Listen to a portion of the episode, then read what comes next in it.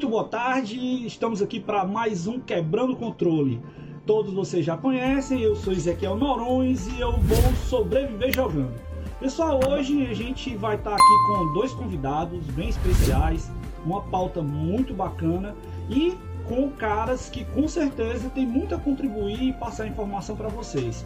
Apesar de gamers, esses dois caras que estão conosco aqui também são psicólogos, então tem uma, uma bagagem de conteúdo aí bem bacana aqui. Com certeza, muito papai, muito cara que gosta de jogar e que fica escutando gente buzinando aí no pé do vídeo, falando que videogame é aquilo, videogame é isso e que não, não é assim, não é assado. Hoje a gente pode aproveitar esse momento aqui para estar tá exatamente quebrando certos paradigmas, quebrando certas ideias, né? E esse é o nosso Quebrando Controle. Quero aproveitar aqui para mandar um abraço para o nosso host Eric, que está dodói hoje e não pôde estar aqui com a gente, está descansando. Mas a gente vai segurar a peteca aqui hoje e eu vou receber aqui hoje dois caras muito legais. Começando aí pelo nosso amigo Diego Gaspar. Boa tarde, Diego. Tudo bem? Seja bem-vindo ao nosso Quebrando Controle. Boa tarde, pessoal. Boa tarde, Ezequiel. Boa tarde, Rafael. É... E aí, me apresento? Como é que vai ser? Fica à vontade, cara. A hora do jabá é agora e no final, aproveite. Não, tranquilo, né? Assim, a ideia é me apresentar um pouco, né? Eu sou formado em psicologia desde 2006 e atuo na área da psicologia clínica e hospitalar, né?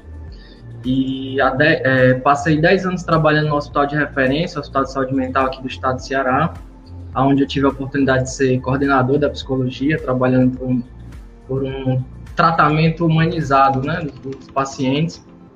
Atualmente eu estou no Hospital Geral de Fortaleza, atendendo pacientes que estão com Covid, uma situação bem difícil às vezes, e, e precisam desse suporte psicológico. É, de, é, com relação.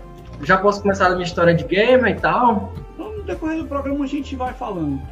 Pode ser? Tá, beleza, então. Então Pode vamos ser. agora passar aqui a bola para o nosso amigo Rafael Marques. Rafael é um cara que eu fico muito feliz que está recebendo aqui hoje, porque além de ser um colecionador, é um cara que ama videogames, também psicólogo, né, Rafael? Manda um pouco aí do, do que você faz para a galera, por favor. Oh, uma grande satisfação, agradeço o convite, Ezequiel. É, acompanho o trabalho de vocês aí, um trabalho bacana, um trabalho muito, muito importante, né? Trazer a brincadeira, mas também trazer um assunto sério como o de hoje. É, meu nome é Rafael, para quem não me conhece. Também sou psicólogo clínico também, trabalho aqui em São Paulo. É, além de psicólogo, também gosto bastante de videogames, então eu já participei de iniciativas, é, projetos editoriais, né, que envolviam e que envolvem é, a escrita né, de videogames, como a Warp Zone e a Game Senior. É, e atualmente eu estou no meu Instagram, onde eu coloco algumas fotos da minha coleção de videogames. Né? E tento trazer um pouco de curiosidade, histórias, brincadeiras ali, enquetes, né? Tento transformar o Instagram é, uma, uma forma de ser um, um momento ali para as pessoas é, tirarem um pouco do foco das coisas que a gente está vivendo atualmente, né? O Diego falou, né? Ele trabalha no hospital, eu imagino a rotina dele como é que não deve ser, né? Eu também atendo pessoas, também trabalho com saúde mental, então a gente também lida com, com a dor, o sofrimento das pessoas, né? Então eu tento usar o meu Instagram de uma maneira é, mais leve, mais gostosa, para levar diversão, para levar alegria, é, uma forma de uma forma dos videogames é, colaborarem para que a gente possa distrair, né? Num momento tão difícil que a gente está vivendo no Brasil. Então eu tenho, tenho, tenho, estou com essa missão hoje no Instagram. É, no decorrer a gente vai dando mais detalhes. Mas é isso aí. É isso aí, cara. E uh, a nossa ideia aqui no Quebrando Controle, quando em abril do ano passado nós decidimos, né? fazer uma grande transformação do nosso conteúdo, porque a gente tinha o, o, canal Quebrando Controle, a gente tinha o podcast, né, e fazia as coisas de maneira mais esporádica. Com essa virada aí da pandemia e com a necessidade que a gente tem de estar tá mais em casa, de estar tá fazendo as coisas, além de ter um, um, um pouco de consideração pela galera que gosta do nosso trabalho, porque a nossa presença maior era em eventos presenciais, de verdade, com a galera ali do lado fazendo as coisas e tal. Diego já teve a oportunidade de comparecer algumas coisas que a gente fez aqui. A gente fazia sessão de cinema, fazia participação dentro de eventos, promovia grandes eventos também na parte de games aqui em Fortaleza, exposição, museu, é, campeonato, um monte de coisa que tinha. Mas aí, infelizmente, né, tivemos que passar por essa adversidade aí nos últimos anos, né, no último, nos últimos meses, na verdade. Mas com aquela esperança e aquela expectativa de que daqui a pouquinho a gente está voltando e vai ficar tudo bem, que vai dar bom para todo mundo e vamos passar por essa da melhor forma possível, né? E vamos para a pauta do nosso programa de hoje. Mas antes de começar a nossa pauta, eu não poderia deixar de mandar aquele abraço para a galera que acompanha o nosso programa. Hoje aqui a gente está acompanhando nesse momento. Já temos até convidados ilustres aqui participando da nossa live. A gente tem o nosso querido Arnaldo, que sempre acompanha o nosso programa. A gente tem aqui também Cleidson Lima, que está acompanhando. E, claro, a Cláudia Maria. Olha aí, coleguinha aí do Artzone também, Rafa. Claudinha. Tá mudo, Rafael.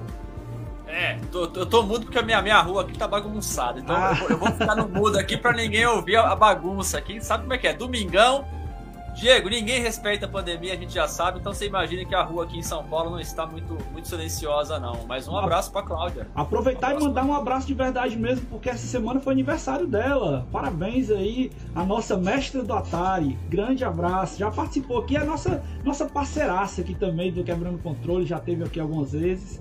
E é sempre é marca presente né? aqui com a gente. E o Cleidson, cara, do Museu do Videogame Itinerante, que tá sempre acompanhando. Abração, Cleidson, parceirão da gente aí também. Tamo junto sempre. Vamos em frente, né? Então hoje, galera, o nosso papo é um assunto que o nome já puxa, além dos games. Para quem não viu ainda, o documentário Além dos Games, ele foi disponibilizado no Netflix ali por volta do dia 31 de março. E ele tem uma pegada de estar tá mais apontando a visão dos gamers, mas não deixando de lado de olhar o crescimento do cenário que tem acontecido, principalmente nos esportes nos últimos anos, e também que é a pegada que a gente vai tentar seguir aqui, de ter um ponto de vista mais psicológico e sociológico. Esse documentário ele traz depoimentos de vários profissionais, criadores de conteúdo, especialistas, né, buscando mostrar a questão do comportamento e explicar quais são os motivos, né, que causaram esse rápido crescimento da comunidade gamer aí e os esportes eletrônicos. Ah, vamos tentar então aqui aproveitar esse momento de hoje para poder tentar falar sobre alguns conflitos, algumas questões que os games têm colocado para muita gente aí nos últimos anos. E, claro, com especialistas aqui conosco hoje para nos auxiliar nessa conversa e esclarecer para você que está acompanhando nosso programa. Chega junto aí, que hoje a gente tem muita coisa para falar. Então, para começar o nosso papo, vamos jogar logo a primeira pergunta aqui e eu vou começar com pela ordem alfabética, tá, Diego? De novo, então vamos começar com você. Vocês jogam, né? Desde quando vocês jogam e qual é a diferença, né, que a gente nota nos dias de hoje com relação à sua adolescência de quando você jogava hoje, a gente sabe que tem aquela, aquele velho dilema, né? Nós, naquela tem, aquele tempo a gente não tinha muita grana, tinha tempo para jogar. Hoje em dia a gente não tem tempo para jogar, mas tem que estar tá aí mantendo né, a nossa paixão, o nosso gosto pelos games. Mas vamos falar um pouquinho disso aí agora, por favor. Vai lá, Diego. Cara, é, eu lembro que desde muito cedo eu, começa, eu gostava de simbologia, sabe? Gostava de história de mitos, é, mitos gregos, os mitos do Egito. E isso veio me, me trouxe, inclusive, atualmente para minha profissão e também me levou para o gamer, né? Para os games. Que eu lembro que eu comecei a jogar, o primeiro jogo que eu lembro é, que eu jogava muito na casa da minha tia com, com meus primos e minhas primas era o Pac-Man. Então eu não tinha nem videogame ainda e gostava, adorava o Pac-Man, né? Que era um joguinho totalmente diferente do que é hoje, muito simples comparado com, com os de hoje, né? E bom, eu gosto, assim, essa, essa questão da, da simbologia, dos mitos, tudo isso é um, um cenário muito rico, tanto para a psique quanto para os games, né? É, eu vim ter videogame, meu mesmo, o primeiro videogame que eu tive foi um CCE, era um, um parente, assim, do Atari, né? E depois disso eu tive o Master System, passei muito tempo jogando em locadora, aquelas locadoras que a gente pagava uns trocados e ficava lá uma hora, meia hora, 15 minutos. até quando eu tive condição de comprar meu primeiro videogame. Que Jogava foi... com os amigos, né? Na casa é... dos amigos e tal, negócio. Aí, tá. Aí vim. Comprei meu primeiro videogame, foi o Play 2, cara. E desde então venho acompanhando, assim, o Play 2, a, é, a, a, plataforma que eu gosto, assim, eu não sou aficionado, né, mas a que eu gosto geralmente é a Play 2, não tenho nada contra as outras, até tenho curiosidade, gosto também de joguinhos de celular, e gosto principalmente de jogos que têm uma história de aprofundamento dos personagens, né, e essa aí é a minha história de gamer. Show de bola. Antes de passar pro meu amigo Rafa, né? Que curiosamente, viu, Rafael, tem um, um, um, um trio da minha galera da, da juventude que era eu, esse rapaz está aqui, o Diego, né? E um outro amigo também chamado Rafael. Então era, era o trio da bagunça que eu tinha, né? Quando a gente ia pra farra junto, curtir, na época de solteiro, era eu, esse rapaz aí mais um tem história, tem história, meu amigo. e aproveitando é, parte dessa história, tem também né, a minha esposa, que eu conheci nesse período, que é a Aline está assistindo aqui a gente, amor. Beijo, obrigado por estar acompanhando a gente aí. Daqui a pouco eu paro. tô na barra agora, né, rapaz? É, tem, é, é, tem que fazer a, a base aqui, que hoje é domingão. Tem um filminho mais tarde, o um negócio. Se Deus quiser e o Big Brother permitir. Mas vamos. acabando, tá acabando. É verdade. Mas, cara, Rafael, você, quanto tempo você joga? Como é que é a sua paixão e seu relacionamento com os games? E como é que isso aí mudou depois que você começou a estudar né, a, a, a entender um pouco mais com relação à cabeça das pessoas, né? Desculpa eu falar dessa forma, mas eu acho que o psicólogo é mais ou menos isso, né? Ele tenta sacar qual é o pensamento e a cabeça das pessoas para poder dar um, uma marteladazinha ali de vez em quando, botar um, um pedacinho do cérebro para um lado, um pedacinho do outro ali, para poder a pessoa pegar um rumo e fazer as coisas direitinho. É mais ou menos isso, né? É, a gente tenta acender a luz, né, Diego? A gente tenta acender a luz para a pessoa, ela própria caminhar, né? Ela própria se encontrar ali. A gente não é conselheiro, mas a gente tenta é, perceber algumas coisas ali que pode ajudar a pessoa a, a, se encontrar, né? Então, assim, falando um pouquinho da minha história, é, eu comecei a jogar videogame em 93, eu tinha 6 anos de idade, meu pai comprou para mim um Turbo Game. Não sei se vocês dois conhecem. Deve Cara, conhecer, né? Porque... Esse é um dos que eu tava te falando aqui que eu tenho inveja branca. Eu não tenho ainda, porque aqui no Brasil a gente encontrar esse bicho em boas condições é difícil, você sabe, né? Então. Hoje, né? É, hoje em dia é, hoje é, é, dia... é uma dureza, né? Hoje em dia é uma dureza. Mas Na é época... um console lindíssimo. A caixa dele eu acho fantástico. Ah, icônica, né? É, é, é, que eu não consigo pegar aqui porque tá, tá aqui em cima. Mas assim, é, na época, segundo meu pai, meu pai não gostava muito de videogame, então ele não gostava muito dessa prática, não. É, é, é, é uma coisa até, até engraçada, né? Porque a, a, nossa geração hoje, criticando a geração atual em relação a, aos jogos, em relação a celular, em relação a tablet, em relação a, a como aproveitar os jogos de hoje, né? Como se a nossa forma de aproveitar os jogos fosse a raiz, né? Aquela coisa melhor, aquela coisa mais verdadeira. E meu pai ele tinha isso também na época que eu era criança. Ele achava que a criança tinha que jogar bola, soltar pipa, soltar peão, correr na rua, né? E que videogame seria uma forma de você não vivenciar essas atividades em grupo ali com as crianças, né? Então ele ele ele foi muito crítico na época e ele só comprou porque eu acho que eu fiquei doente, não sei. Alguma coisa aconteceu ali que ele comprou o Turbo Game e, e era o mais barato na época. Né? O videogame da CCE era o videogame mais acessível, segundo ele. Era o mais barato que ele encontrou e automaticamente, na minha visão, foi um dos melhores, né? Por conta dos dois, dos dois slots ali, né? Cartucho japonês, cartucho americano. Então, assim, o Turbo Game foi meu primeiro contato com os videogames. Posteriormente, depois de muitos anos, 98, ele me presenteou com o Super Nintendo.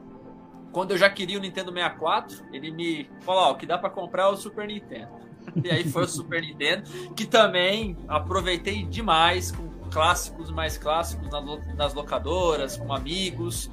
É... E nos fliperamas, né? Que aqui, que aqui em Santo André, aqui onde eu moro, aqui, eu sempre tive muita sorte nas periferias aqui. É... Existiam muitos locais onde tinha muitos jogos, né? King of Fighters, Street Fighter, mais Capcom e SNK, né? Então eu, eu, eu, eu, eu fiquei muito nesses ambientes, sabe? Em casa eu ficava, eu ficava no meu 8 bits e 16 bits, Super Nintendo Turbo Game. quando eu ia pra rua, ou na casa dos amigos, no caso, né? Na rua eram os fliperamas, né? A gente, eu jogava lá o meu, meu coffeezinho, né? Meu King of Fighters. Na casa dos amigos, Saturno, Playstation e os videogames mais modernos que, como a gente não tinha condição de comprar na época aqui, é, era muito caro, né? 200, 300 reais, mas o salário mínimo era nem isso, era 100 reais o salário mínimo, né? Então, assim, era muito difícil ter videogame da moda é, nos anos 90, né? Então a gente tinha que realmente sempre ter uma, um anterior ou vender. Então foi uma, uma, uma situação bem assim. E eu curti mais os fliperamas nessa época, sabe? Quando eu fiquei mais maiorzinho, eu só ficava fora de casa mesmo. Só nos fliperamas ali, pouco jogando, mais assistindo, mas vivendo aquele ambiente ali, né? Aquele ambiente de bar, aquele ambiente de, de perigo, vamos dizer assim. Mas foi mais ou menos essa daí a minha história com os videogames. E assim, até hoje, é, conforme eu, eu cresci, só bem resumidamente, é, eu fiz um curso técnico de eletrônica, né? E posteriormente eu comecei a trabalhar na área de eletrônica e me deu um estalo, 2009, 2010 mais ou menos, de começar a comprar lotes no Mercado Livre de videogames quebrados, para eu poder arrumar para ficar para mim, né? E foi assim que a minha coleção começou. Eu comprando videogame quebrado, eu arrumava. Na época, de fato, era, era, era interessante você comprar no estado no Mercado Livre. Hoje não. Mas na época, de fato, era no estado mesmo. O videogame ele vinha ali com um defeitozinho que eu conseguia arrumar. E alguns dos meus videogames hoje aqui, eles são dessa época aí. Então, assim, a minha coleção começou dessa forma. Eu comecei a comprar videogames, assim, PlayStation, Saturno, 64 foi, foram esses quebrados que hoje estão aqui me ajudando a, a manter viva a história, mas por, por quase eles não foram pro lixo. Por quase eles não foram pro lixo. Ainda bem que eu comprei e trouxe pra cá, né? Senão, senão ia pro lixo, provavelmente. Ia virar mais uma sucata aí que só Deus sabe onde é que ia bater. Que infelizmente a gente chora muito quando vê essas coisas hoje em dia. Cara, muito bacana a história. Eu tenho uma história também que eu vou contar, tentar resumir aqui bem rápido né? E a gente vai falar disso aqui no programa hoje, que é exatamente esse relacionamento dos pais com os filhos e os videogames. A gente não pode deixar de falar disso. Quem tiver aí assistindo o programa, aguarde, porque a gente vai estar tá abordando muito dessas questões aqui do, no programa hoje.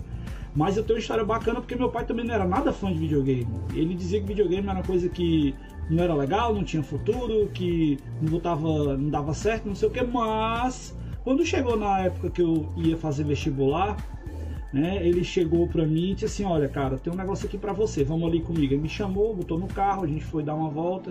Aí ele me parou em frente a uma locadora de videogame e disse assim: Ó, tá vendo essa locadora aqui? Ela pode ser sua. Eu, como assim, pai? Não, eu vou comprar para você, você quer? Aí eu, pra mais.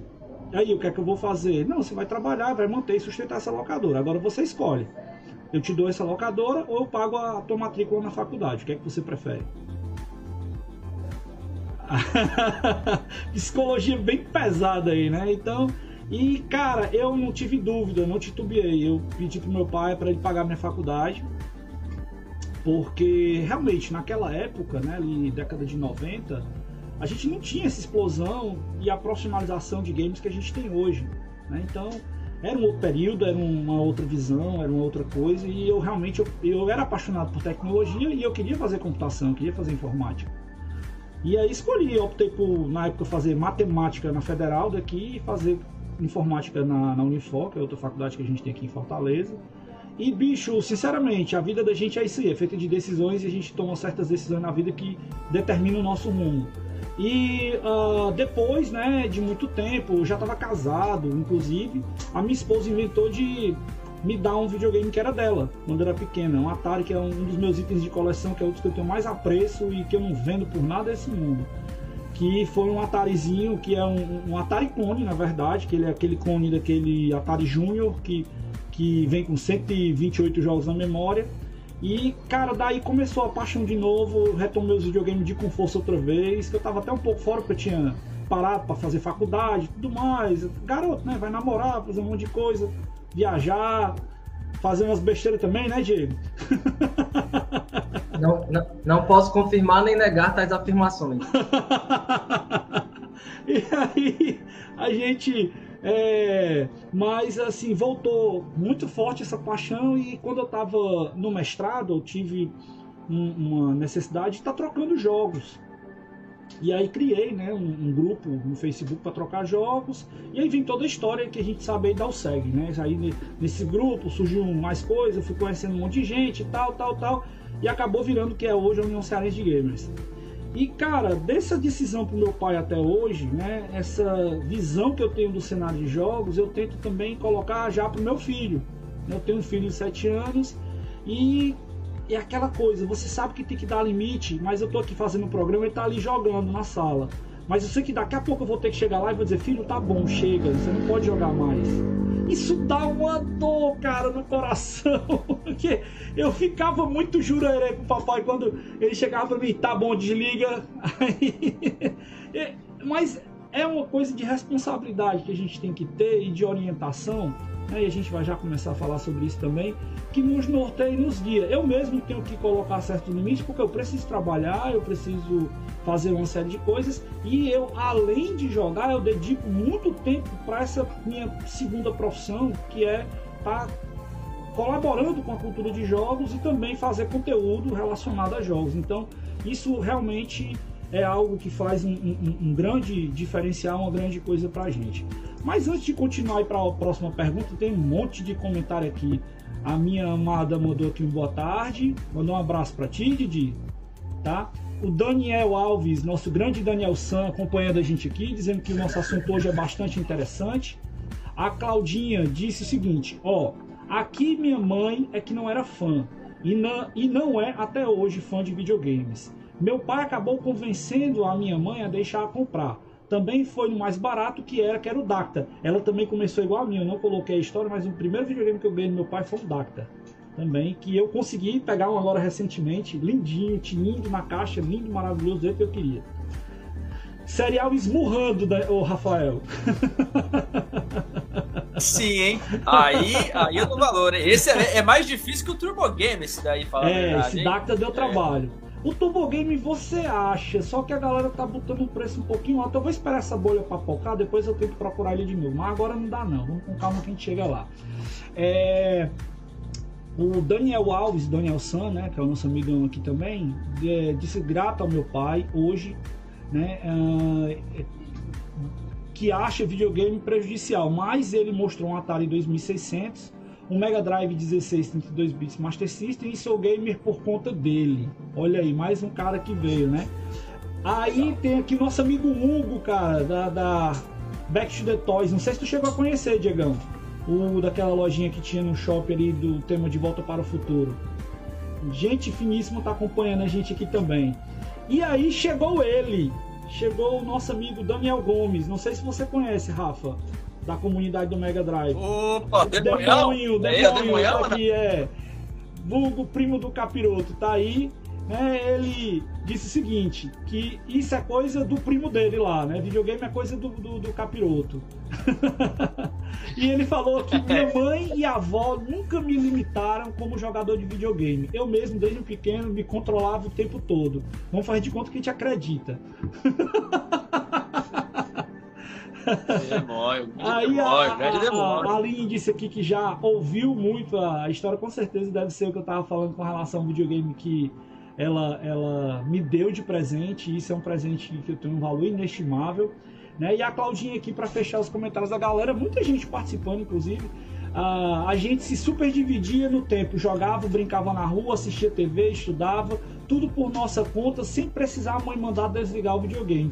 Cara, que é uma visão que a gente tem e eu olho assim pro meu filho hoje e digo, poxa, cara, ele não tá tendo a mesma infância que eu tive, né? Além de tudo que a gente já vive de questão de segurança, a gente está vivendo essa situação aí é, é, é, de sanidade, de, de, de, sanitária, né? De, de, questão de saúde e tudo mais. Isso prejudica demais, né, cara, a garotada? Prejudica. Prejudica bastante porque, na verdade, a, a gente não consegue. É, é, assim, é difícil para todo mundo, mas para as crianças, é, elas não têm o um senso de seriedade da coisa, né? Muitas vezes. É difícil querer colocar para elas é, a importância de você usar uma máscara, de você ver as pessoas em casa, ver a questão do isolamento social, como que isso é importante para segurar a pandemia. Então, assim, é, é mais difícil para os pais, com certeza, ainda mais que é uma, é uma geração mais ativa, né? Então, o celular, o tablet acaba sendo hoje para estudar cinco horas na frente de um tablet, cinco horas na frente do computador estudando as crianças. Não estuda, né? Eu vejo aqui o que eu vejo aqui, pelo menos do meu lado aqui, infelizmente, uma defasagem muito grande né, em relação essa parte da escola mesmo, né? E, e, aí os videogames é diferente, né? Porque é diversão, né? Não, não é escola, que é, entre aspas, uhum. a lição, tarefas, né? Mas a gente vê muito isso, sim, e, e, e traz esses problemas é, emocionais para as crianças, sim, infelizmente. Né? É um momento... É um momento de... É que nunca foi, nunca foi tão clara a necessidade de se pensar em saúde mental, né? A gente... Eu lembro que Antigamente eu via aquelas reportagens de, de pessoas usando máscara no, no Japão e era uma coisa que era inimaginável chegar aqui. E hoje a gente está passando por isso, ficando em casa, tendo que aprender a conviver com toda essa realidade que hoje é imposta a nós e tendo que se desdobrar, se desenvolver novos potenciais e é, às vezes é necessário buscar ajuda mesmo e às vezes também válvulas de escape, de entretenimento para poder lidar com tudo isso, para que não fique tão pesada a vida, né? É verdade. Tem mais uns comentários aqui antes da gente ir para a próxima pergunta, que é o seguinte, né? A, a Cláudia. Ah, não, perdão. O Daniel disse aqui que jogava umas 4 horas, mas tinha dia que ele nem jogava. Porque ele tinha rua para zoar, principalmente tocar a campainha da casa dos outros. a campainha das velhas no interior. Rapaz, tocar campainha em correira clássica, cara, era bom demais. Nossa senhora. Aí o Arnaldo também mandou aqui. Eu também limitava meu tempo. Três irmãos e um videogame. Aí não limitava, não. Você saia no tapa mesmo pra poder jogar todo mundo ao mesmo Rapaz, esse negócio de limitar o tempo, na minha. Na, eu, quando limitava o meu tempo, era assim: eu vou jogar só duas ou quinze horinhas, só isso. É. é um limitador. Então, ainda né? bem que eu tive pai e mãe para me ajudar nisso aí também. E o pior, cara, era um videogame um controle e três irmãos. Aí, meu amigo, era pancadaria certa, não tinha jeito não. A Aline mandou aqui também o seguinte: os jogos eletrônicos estão sendo uma opção de lazer nesse momento de isolamento em que todo mundo está enfrentando. Infelizmente, nem todos têm acesso ainda. Isso aí também é uma grande realidade. Né? Eu falo bastante aqui que eu sou um privilegiado, né? Porque eu, graças a Deus, eu tenho a oportunidade de estar trabalhando em casa e nesse momento de pandemia eu estou passando por uma experiência que está sendo de estar tá acompanhando de verdade a vida do meu filho, porque quando eu estava no ritmo de trabalho que eu tinha, porque eu saí de casa sete, seis e meia da manhã, mais tardar às sete horas, a minha esposa saía para um lado, eu saía para o outro, deixava ele, ela deixava o filho na escola, eu ia para o trabalho, ia para a faculdade dar aula, depois já ia para outro trabalho, saía do trabalho ia para a faculdade à noite da aula. Quando eu chegava em casa, eu via meu filho de manhã, dava bom dia para ele e às vezes não conseguia dar boa noite porque eu chegava ele já estava dormindo. Então hoje em dia eu acordo meu filho, eu faço o café da manhã dele, eu acompanho ele no, no, no, na aula aqui do lado, né? Acompanho a, o que é a minha esposa que acompanha bastante ele na questão das tarefas de casa, mas a gente vê as coisas, eu jogo com ele, faço um monte de coisa, tiro um tempo que às vezes à tarde para poder levar ele para descer no prédio aqui, andar de bicicleta. Eu estou vivendo com meu filho, então nem tudo é tão ruim. A gente tem que procurar exatamente buscar fazer as coisas boas, né? E uh, tá fazendo com que isso possa ser transformador para a nossa vida e para a vida daquelas pessoas também, e que todo mundo possa ter consciência e buscar fazer as coisas de maneira a acrescentar, pessoal, na vida dos outros, a não pensar somente em si, olhar para o todo, e não tenho dúvida de que isso tudo vai passar e vai trazer um aprendizado gigantesco para toda a humanidade. Né? O Rafa, o Cristiano Comune, tá mandando boa tarde aqui pra gente dar o segue e também para você, tá? Grande Cristiano, sempre acompanhando a gente aí. Eu tô com uma dívida com o Cristiano lá no, no grupo do VGDB que ele fez uma gentileza para mim gigante de botar né, o, o, o, o Channel F para funcionar lá e eu ver que eu nunca tinha visto, cara. Ele tem um Aí ele pegou, tá. fez um videozinho lá muito carinhoso, cara, da parte dele, de ligar esse Fair Channel lá para eu dar uma olhada como é que a criança funciona. Muito lindo, muito lindo, muito bacana. Obrigado, viu, Cristiano? Não vou esquecer nunca isso. Um forte você... abraço pro Cristiano, é. forte abraço para ele. Faz tempo que a gente, não, a gente não consegue ver os amigos, né, presencialmente, né? Esse, esse sim é um ponto negativo, né? Saudade da BGS, né, Rafa? Pois é, né? A gente não consegue ver os amigos presencialmente, mas fica o, fica o carinho, fica o abraço, fica realmente a satisfação de poder, né? Ver os comentários, o pessoal tá, tá aí, a gente assiste as lives, o pessoal faz, o pessoal assiste a gente, aquilo Pois é, faz cara. também. Então fica uma troca muito legal, muito bacana. Show de bola. E aproveitar e mandar um abraço pra galera do VGDB, pro Kobe, toda a galera aí de São Paulo, que são grandes amigos da gente aqui, que eu tenho um carinho muito grande e estima por esse pessoal.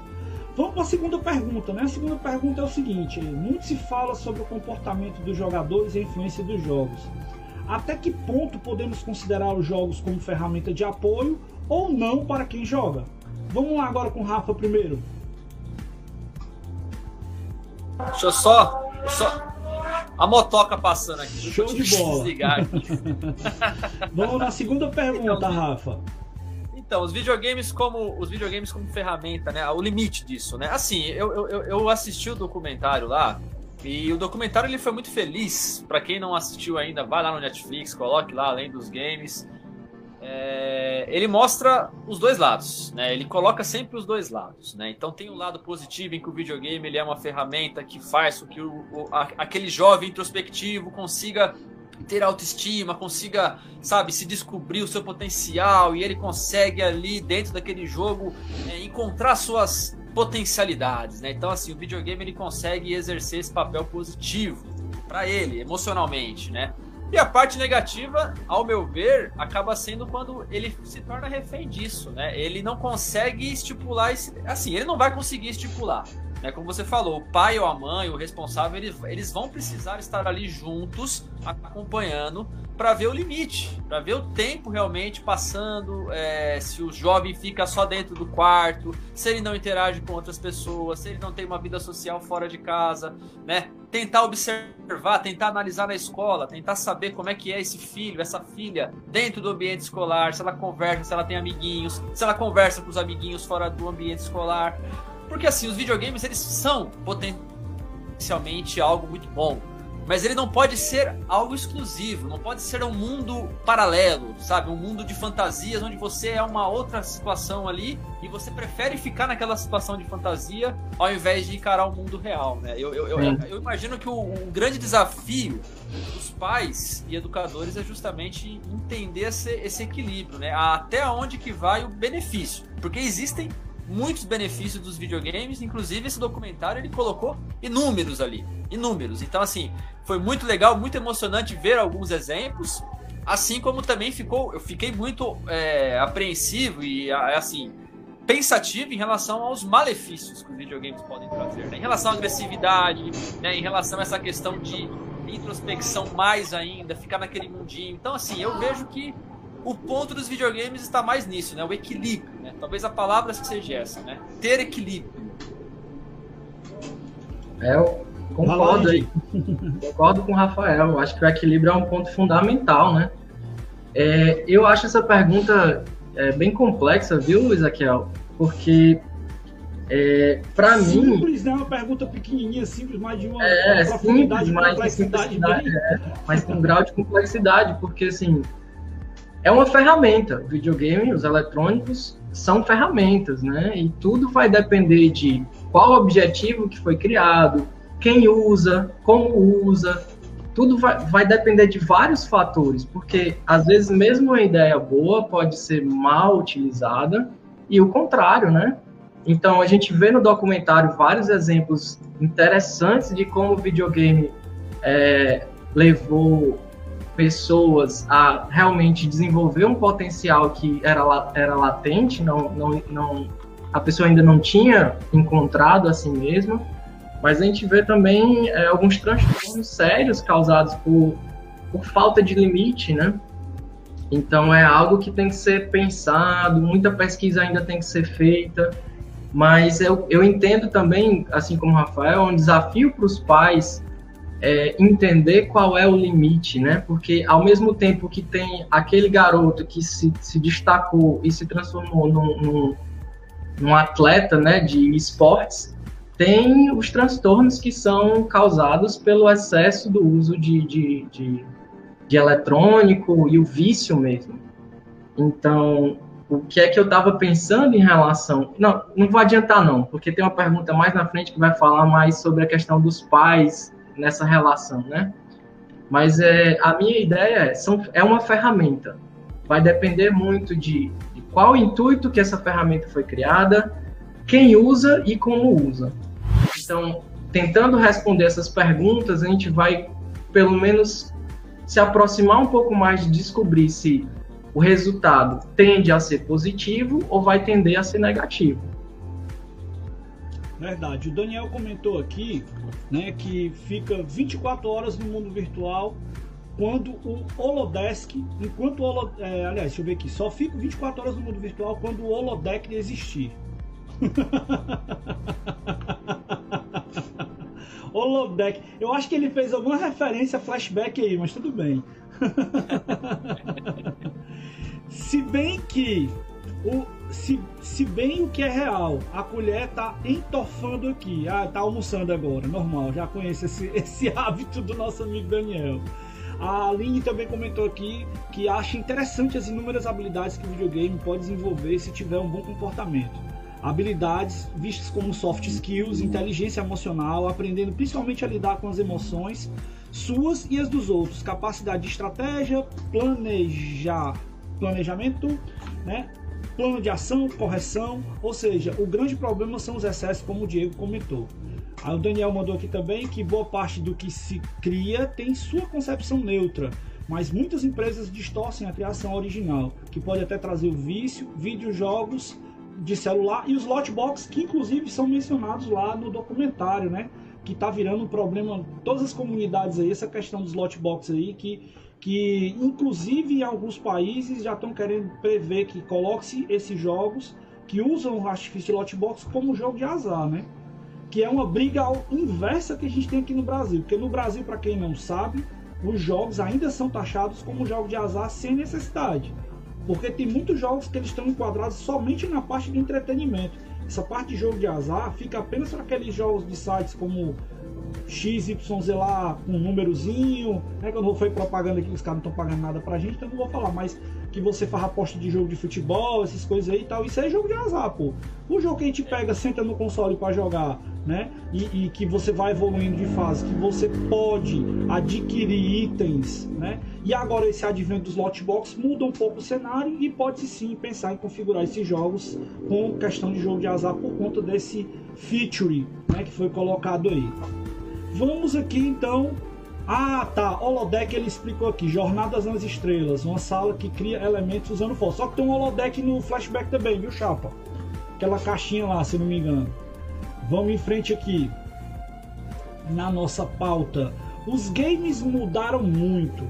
Vem alcançando cada vez mais e mais pessoas. No setor do entretenimento, é um dos segmentos que mais faturam e ocupam as pessoas como isso pode ser fator de influência para muitos dos que jogam ou acompanham os grandes players? Aí tem duas visões na pergunta, né? A gente vai ver exatamente aquela turma que joga profissionalmente ou não, e também aquela turma que acompanha essa garotada aí que está jogando e a galera que produz conteúdo, uma série de coisas. Como é que é essa visão de vocês aí? Vamos começar agora pelo Diego. Vai lá, Didi. Cara, é inegável que essa indústria é, influencia vários aspectos da nossa cultura hoje, empregos, sonhos, é, desejos, as pessoas desejam se tornar atletas, né? Então, é uma indústria que movimenta bilhões e, como tal, movimenta muita coisa ao seu redor. É, então, jogos que visam entretenimento, as pessoas vão lidar com isso de várias formas. Vão buscar como entretenimento, vão buscar como fuga da realidade, ou até como uma chance de se tornar um astro, né, um grande jogador desse, desses jogos eletrônicos. Então, é, você vê que as, as gerações, as, as pessoas, né, as gerações mais atuais, elas vão cada vez mais espontaneamente lidando com os eletrônicos. Você vê como uma criança lida, é quase, é quase na, assim, espontâneo, né? A criança lá já sabe como passar a página, mexer no tablet. Intuitivo, então, né, as cara? pessoas Hã? Intuitivo. É, oi? Intuitivo. Isso, intuitivo. Obrigado. Então, é, as pessoas vão, vão ficando cada vez mais imersas nessa realidade. Então, isso vai abrir portas, novas portas, tanto para evoluções quanto pro problemas, né? Que hoje a gente ainda nem consegue ver. Então, sim, influencia sim muito a nossa realidade, de várias maneiras que hoje a gente tem algumas coisas que a gente consegue ver e outras que a gente ainda vai descobrir. A gente vai ter que aprender a, a lidar com, com, com, o que vai vir, né? Uhum. Porque eu acho que não tem mais retorno, não. Essa imersão que a galera, a galera tá tendo hoje em dia é algo que tá mudando, com certeza, muita coisa que a gente via alguns anos atrás. É uma realidade que, como você mesmo falou, não tem mais volta. E, e completando aqui, antes de passar para o Rafael, o Daniel jogou uma bomba que ele disse aqui, ó, se esse negócio de esporte tivesse começado de fato nos anos 90, ia sair muito craque das locadoras. E saiu, né? E saiu para as revistas da época. Ô, Daniel. É, tem o, o Tony Ricardo Cavalheiro, tem. Entre outros da Ação Aquelas Game, galeras ali que ficavam fazendo top ranking nas revistas. Eu me lembro demais disso. Nossa senhora. Caramba, verdade. Verdade, tem. tem. Tem um famoso, né, que é o Dionísio Cason. O Daniel deve lembrar dele, que é um, é um, era um senhorzinho na época de 42 anos, lá em 1990, e ele morava aqui no interior de São Paulo. Faleceu, se eu não me engano, ah, recentemente. Cara, que pena. Né, mas já nos anos 90, o Dionísio, ele era um dos mestres ali, com 42 anos, acabava com a molecada nos recordes lá. Mas assim, completando o que o Diego falou, assim, a, a questão da fantasia hoje da, da molecada envolve muito realmente essas questões de fama, de você estar ali no ambiente onde todo, todo mundo está junto com você. A, a, é, é uma coisa muito sedutora, né? É, Lembra muito o futebol, na, nossa né? época. Oi? Lembra muito o futebol, o sonho Isso. de ser um jogador de futebol. A nossa época, né? Quando a gente era criança, é, o futebol era o, talvez o, o, esporte onde você tinha a maior, a maior fantasia, né? De você ir para uma escolinha, de você ali. Ah, entrei na escolinha do, do São Paulo, do Corinthians aqui em São Paulo, ou aí do Fortaleza, do Ceará. São coisas que, assim, hoje a gente vê a molecada mais curtindo os times europeus, né? Por conta do FIFA, né? Por conta do, do PES, né? O pessoal só quer torcer pro Paris Saint-Germain, pro Real Madrid, pro Barcelona. Ei, cara, é, isso aí mudou recentemente porque meu time entrou na primeira divisão e eu só jogo com o meu leão, tá? Então quando eu vou jogar o PES e o FIFA, só dá leão, meu amigo. Eu torcia pro seu leão até, até, até, o, meu, até, meu, até, até o meu goleiro tá aí. Depois, eu torço ainda. Eu, tenho uma simpatia, eu tenho uma simpatia pelo leão. Tenho uma simpatia pelo leão.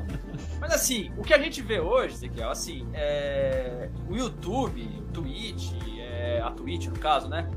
São aquela nova maneira das crianças se verem ali né, no ápice, no, na, sendo representadas ali, né, elas representando alguma coisa. Então, realmente, a influência ela envolve muito essa questão da fama, é, reconhecimento, estar dentro de um jogo, sabe? Um moleque de 10, 12 anos. Eu já atendi já um adolescente de 13, 14 anos que infelizmente é, tinha esse sonho de seguir carreira profissional dentro do universo dos esportes aí mas os pais não, não, não encontravam nisso uma, uma coisa assertiva, né? Então havia um conflito, né? Só que assim, tem um sonho de um adolescente ali que precisa ser ouvido, né? A gente precisa entender qual que é esse sonho, como que participa, como que funciona esse sonho, esse objetivo dentro do adolescente.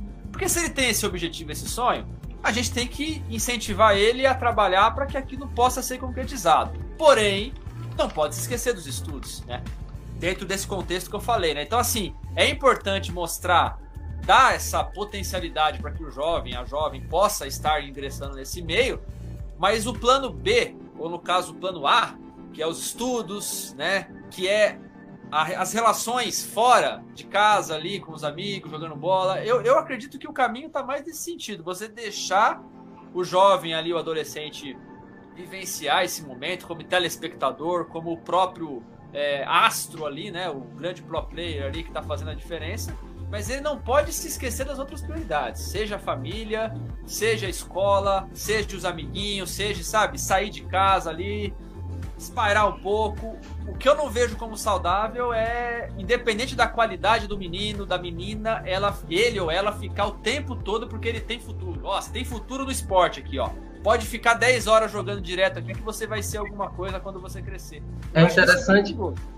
É interessante, inclusive, no, no documentário, um dos, dos entrevistados fala, né? Olha, se você quer tentar, né? É, se dedique total durante um ano, um ano e meio, mas depois desse tempo é necessário uma avaliação pé no chão, porque pode ser que seu caminho não seja esse. Sem dúvida. É tipo né? um uma coisa é você futebol. Gostar, né? O jogador de futebol ele tem um tempo de vida útil, né? Ele, ele tem um período ali, um prazo. E se a gente for olhar essa questão, a, como tem muita questão do, do, do excesso da, da, da, psicomotricidade que o jogador vai ter que desenvolver para poder jogar e dar 600 cliques, né, que é o número que os caras colocaram lá, cara, um ritmo de 600 cliques por minuto, meu amigo, é um negócio frenético, absurdo. Então, o cara manter essa, essa, esse ritmo, a idade chega num certo tempo que é igual o cara que vai jogar futebol, ele cansa também mais rápido, o desgaste físico vai acontecendo mais rápido, isso vai acontecendo. E abre outras possibilidades, né, pro cara. Então, ele pode muito bem não se enquadrar no perfil de jogador, mas ele pode vir a ser um manager, ele pode vir a ser um cara gerador de conteúdo. Ele tem várias possibilidades, tem várias, é, é, várias é, opções e oportunidades dentro desse cenário hoje em dia aí, né? Não, sem dúvida assim, eu, eu, eu, vejo que esse é um grande aspecto reforçador, né? Você mostrar para o jovem que ele, sim, ele pode ficar, se dedicar. É importante mostrar essa dedicação até para a disciplina dele. Você quer isso? Então a gente vai fazer um plano aqui para você. Vamos ver o que, que vai dar. Porém, em contrapartida, em equilíbrio, você vai fazer outras coisas aqui também. A escola você vai continuar e tem que tirar nota vamos fazer, ó, a gente vai pro parque, vamos dar uma corrida, vamos jogar uma bola, sabe? A gente vai conversar com pessoas fora do ambiente do quarto aqui, né? Mas você vai se dedicar àquilo que você deseja. Lá na frente, se vai dar certo ou não, quantos e quantos jogadores estão em escolinhas de futebol, tem talento, são 500 mil vezes melhor que Neymar, só que não se profissionaliza porque não é assim que funciona. Né? É uma coisa, é uma coisa, outra coisa, outra coisa. Então, você ter um determinado momento da sua vida ali é uma coisa, mas não quer dizer que você vai ser um jogador profissional. Né? Tem uma mistura, né, cara, de capacidade técnica, de preparo com sorte também, né? Porque é aquela história, né? Eu me lembro muito bem dessa questão de, de sorte e ter o time do negócio. Que não adianta você ter uma pessoa que chega para você e diz, cara, você pode fazer isso aqui e você não tá preparado. Então, a pessoa tem que ter o preparo, ela tem que estar tá, é, muito bem colocada. Tem até um, um comentário aqui do, do, Daniel: equilíbrio é essencial e não pode exagerar em nada. Então, o, o, o, o cara, ele quando vai chegar a oportunidade para ele estar ali, ele tem que estar tá no ponto de, de preparo tanto psicológico como físico para poder atender aquela necessidade. Isso tanto é para o esportista né, convencional como o cyberatleta. Então essa visão, depois a gente vai ter até uma questão que eu vou colocar aqui mais assim direcionada para o Diego, que acho que o Rafa também pode colaborar, mas é porque o Diego já lidou especificamente com esportistas, né? Com, com pessoas que trabalham com esporte de desempenho, e a gente pode refletir um pouco sobre isso também, mas existe muito essa questão do cara tá na escolinha de futebol, joga pra caramba, é um cracaço, mas se não tiver aquele momento certo ali daquela peneira que aconteceu naquele, naquele dia X, é. Ali, o cara não vai, não vai pra frente. A mesma coisa, a mesma coisa do, do, dos, dos headhunters, né? Que no, no caso do, do, do esportes hoje em dia, existe os caçadores de talento, isso é colocado lá no documentário também. Que eles ficam olhando, vendo os, os, campeonatos acontecerem e ficam observando quem são os caras que têm ou não possibilidade. E a visibilidade nos, nos esportes, ela é talvez assim até mais generosa porque as pessoas conseguem acompanhar com mais facilidade tudo aquilo que está acontecendo online. Dificilmente dos jogos de futebol, que às vezes precisa de um acompanhamento ali mais próximo, né? Do, do, do, do, desempenho. É especificidade, né, cara? É. Cada ramo vai exigindo sua especificidade. Então tem, tem muito dessa questão aí e eu acho que o cenário atual, né, tem muita coisa para a gente ver, perceber e que vai crescer bastante. Voltando aqui para os comentários, né, o, o Daniel mandou aqui que uh, fez uma lembrança, acho que do tópico anterior, que ele lembrou que a Super Olimpíada de videogame na MTV. Desenterrou aí, viu? Só faltou ele falar daquele é, Play TV, né? Que era o, o do Google. Que até a galera falou agora recentemente, era, achei Play, que era patrocinado pela Tectoy. Não tinha um programa no SBT, acho que era. Play Game. Play Game. Play Game no SBT. Mandar um abraço aqui pra galera do SBT Games, meu amigo lá e a turma bacana, o Cabeção e todo mundo lá que tá fazendo parte lá do SBT Games. Um grande abraço pra essa galera massa. Uh, vamos aqui, o Arnaldo mandou também aqui o seguinte: é, ainda tem a cobrança de sempre ser o melhor e ter sempre a meta do mês. Isso no mundo do Twitch Gamer acontece bastante. Como em qualquer profissão, não podemos esquecer nossa saúde física e mental. Perfeito, Arnaldo. Muito bom. Muito bom. E aí o Daniel também mandou aqui, né? A, a pessoinha pode fazer isso, mas tem de ter contrapartidas sempre. É verdade. Eu acho, eu acho assim, falando até da Twitch, né? A gente está aqui no canal fora dos dois, a gente está aqui no Facebook, mas isso aqui depois vai para YouTube, né? E a gente também tem o nosso canal lá na Twitch.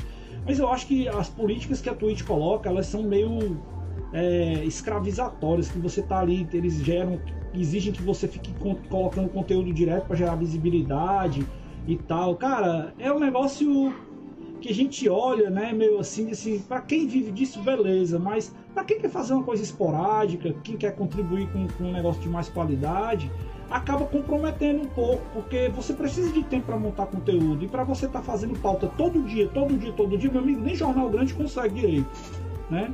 É um negócio que, que puxa demais das pessoas e, e que eu, pelo menos assim, é, eu sou um dos pauteiros aqui da OSEG, a gente monta pauta, dá trabalho, cara. Você chegar aqui com um, um, Por exemplo, eu me atrevi na pauta desse programa de hoje, e graças a Deus eu fui um pouco feliz, eu tive a ajuda dos dois amigos aí que deram uma revisada para não estar tá falando besteira aqui com vocês agora também, né? Mas é difícil, você tem que parar, tem que olhar e, e, e analisar, porque não é só você chegar aqui e ficar falando um monte de coisa, você tem que dar um diferencial para a galera que está conferindo e está assistindo o programa. Nosso objetivo aqui é passar conteúdo para você que está aí e responsabilidade no que a gente fala, que é o mais importante.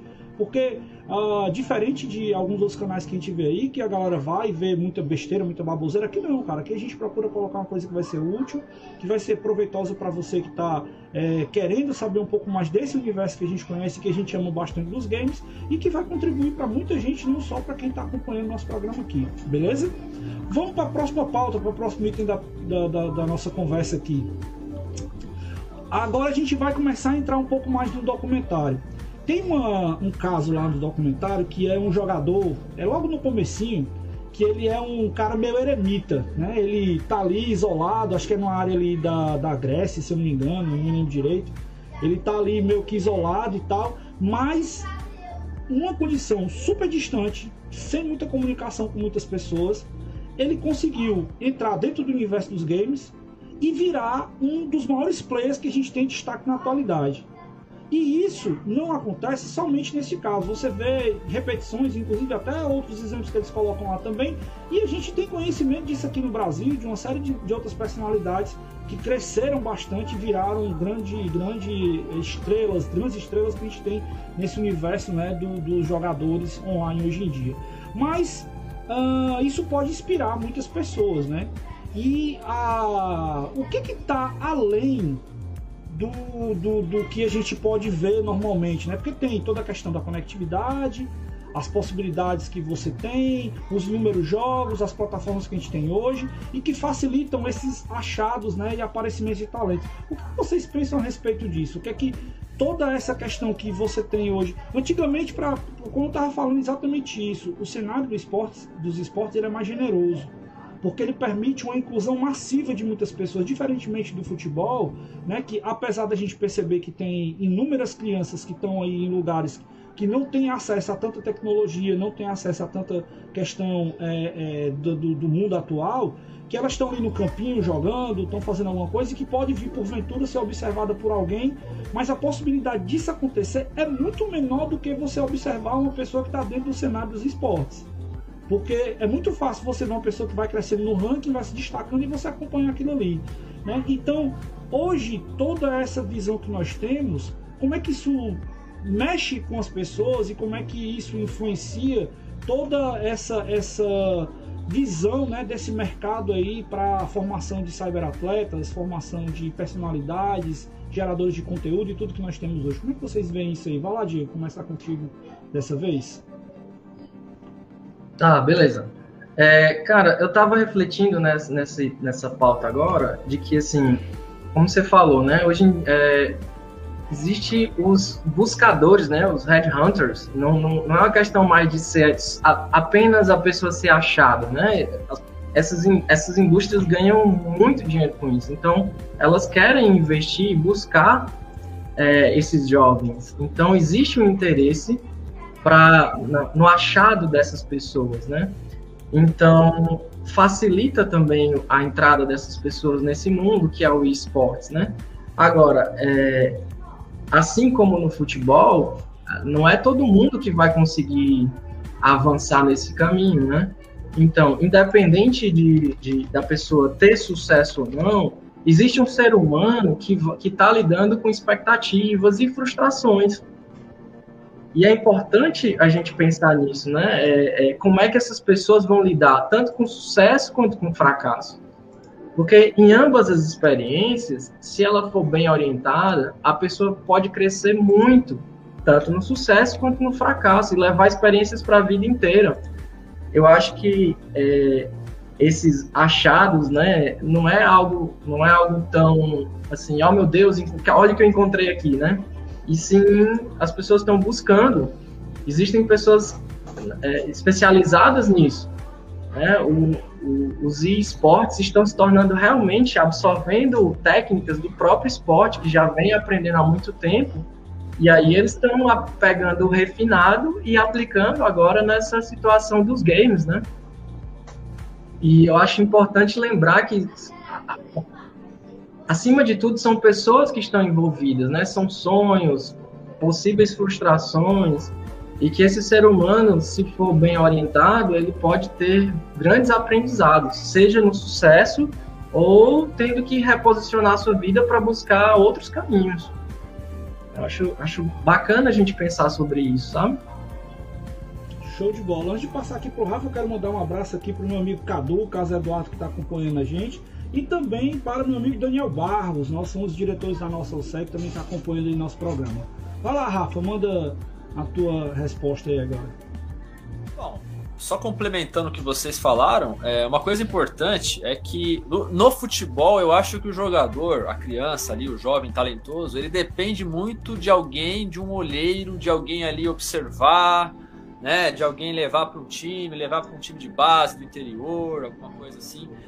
Eu imagino que né, no cenário dos jogos hoje, os esportes, envolve muito você criar o conteúdo. Né? Então eu, eu, eu, vi e percebi muito ao longo desses anos é, o quanto se massificou, né? o quanto as pessoas começaram a, a, se acostumar a criar conteúdo, seja adulto, seja criança, seja jovem, seja qualquer tipo de coisa. Todo mundo tem um celular, todo mundo tem uma rede de internet, todo mundo tem acessibilidade para poder criar o conteúdo, né? e poder mostrar aquilo que você quer, mostrar o seu talento na rede, né? E se você tem um talento como jogar videogame, então você vai fazer um stream de um jogo ali, algo que você tem como destaque, e vai tentar dentro da sua comunidade ali é, crescer, chamar atenção, e aí sim chamar atenção. Mas eu, eu vejo muito mérito na própria pessoa que está criando conteúdo ali, dela conseguir se sobressair, né? O YouTube há 15 anos atrás era uma terra quase que de poucas pessoas, né? Ninguém tinha muito acesso à câmera, computador para fazer edição, aquela coisa toda. Quem era youtuber naquela época, teoricamente hoje, teoricamente hoje está numa condição bacana.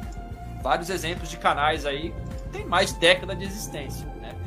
Conforme assim, se você quer começar um canal hoje, é muito mais difícil porque existe muita muita concorrência para todos os lados, né? Todo mundo que cria conteúdo, todo mundo faz conteúdo. Então, assim, do mesmo jeito que no futebol eu vejo pouco controle do, do jovem, no videogame eu vejo que o jovem, se ele consegue ser bom, ele consegue criar um conteúdo ali, ganhar destaque, subir no ranking, como você falou, e aí você vai automaticamente tendo esse, esse papel de chamar atenção, né? Esse exemplo do documentário, eu imagino que tenha sido dessa forma, né? Por mais que ele estava num ambiente totalmente é, segregado ali em termos de civilização, sei lá, alguma coisa assim, é, o destaque que ele acabou tendo acabou chamando a atenção e ele acabou tendo esses convites. Se não fosse por isso, se fosse qualquer outro tipo de área, ele provavelmente, seguramente estaria no mesmo lugar, no mesmo local, eremita ainda. Né? Então, assim, sim, eu, eu vejo que sonhos, como o Diego falou, é, é, é uma coisa importante a gente colocar, porque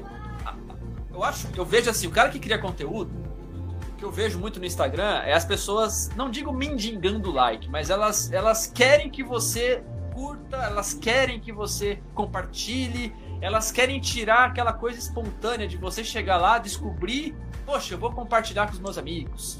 Nossa, eu vou, eu vou, eu vou divulgar no meu grupo do WhatsApp. Elas querem que você faça isso.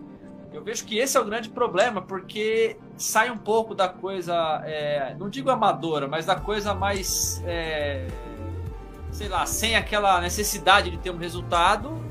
A pessoa ela acaba se sentindo na obrigatoriedade de ter um resultado. Então ela quer os mil inscritos, ela quer, ela quer os 10 mil inscritos, ela quer os 100 mil inscritos para ganhar a placa própria Twitch, como você falou, né, acaba escravizando, entre aspas, mas é uma forma do, dele ter o destaque ali, então a pessoa ela vai sim fazer o impossível para conseguir gerar esse conteúdo, com qualidade ou não, né? Então, assim, acaba que muda um pouco é, a forma do, do usuário criar o conteúdo, ele acaba ficando refém. Aí eu acho que é uma coisa, assim, que pode ser danosa. Tira um pouco da é naturalidade, né, cara? Você, sei lá, a gente faz as coisas aqui e tenta manter a nossa, a nossa pegada, mas a gente sente falta dessa questão do engajamento. Mas o que a gente acredita é que vai chegar num ponto que alguém vai visualizar alguma coisa que a gente faz. Opa, esses caras aqui tem um negócio que a gente está gostando. Né, que vai ter identidade, que aí vai gerar o engajamento que a gente precisa, que é o engajamento natural.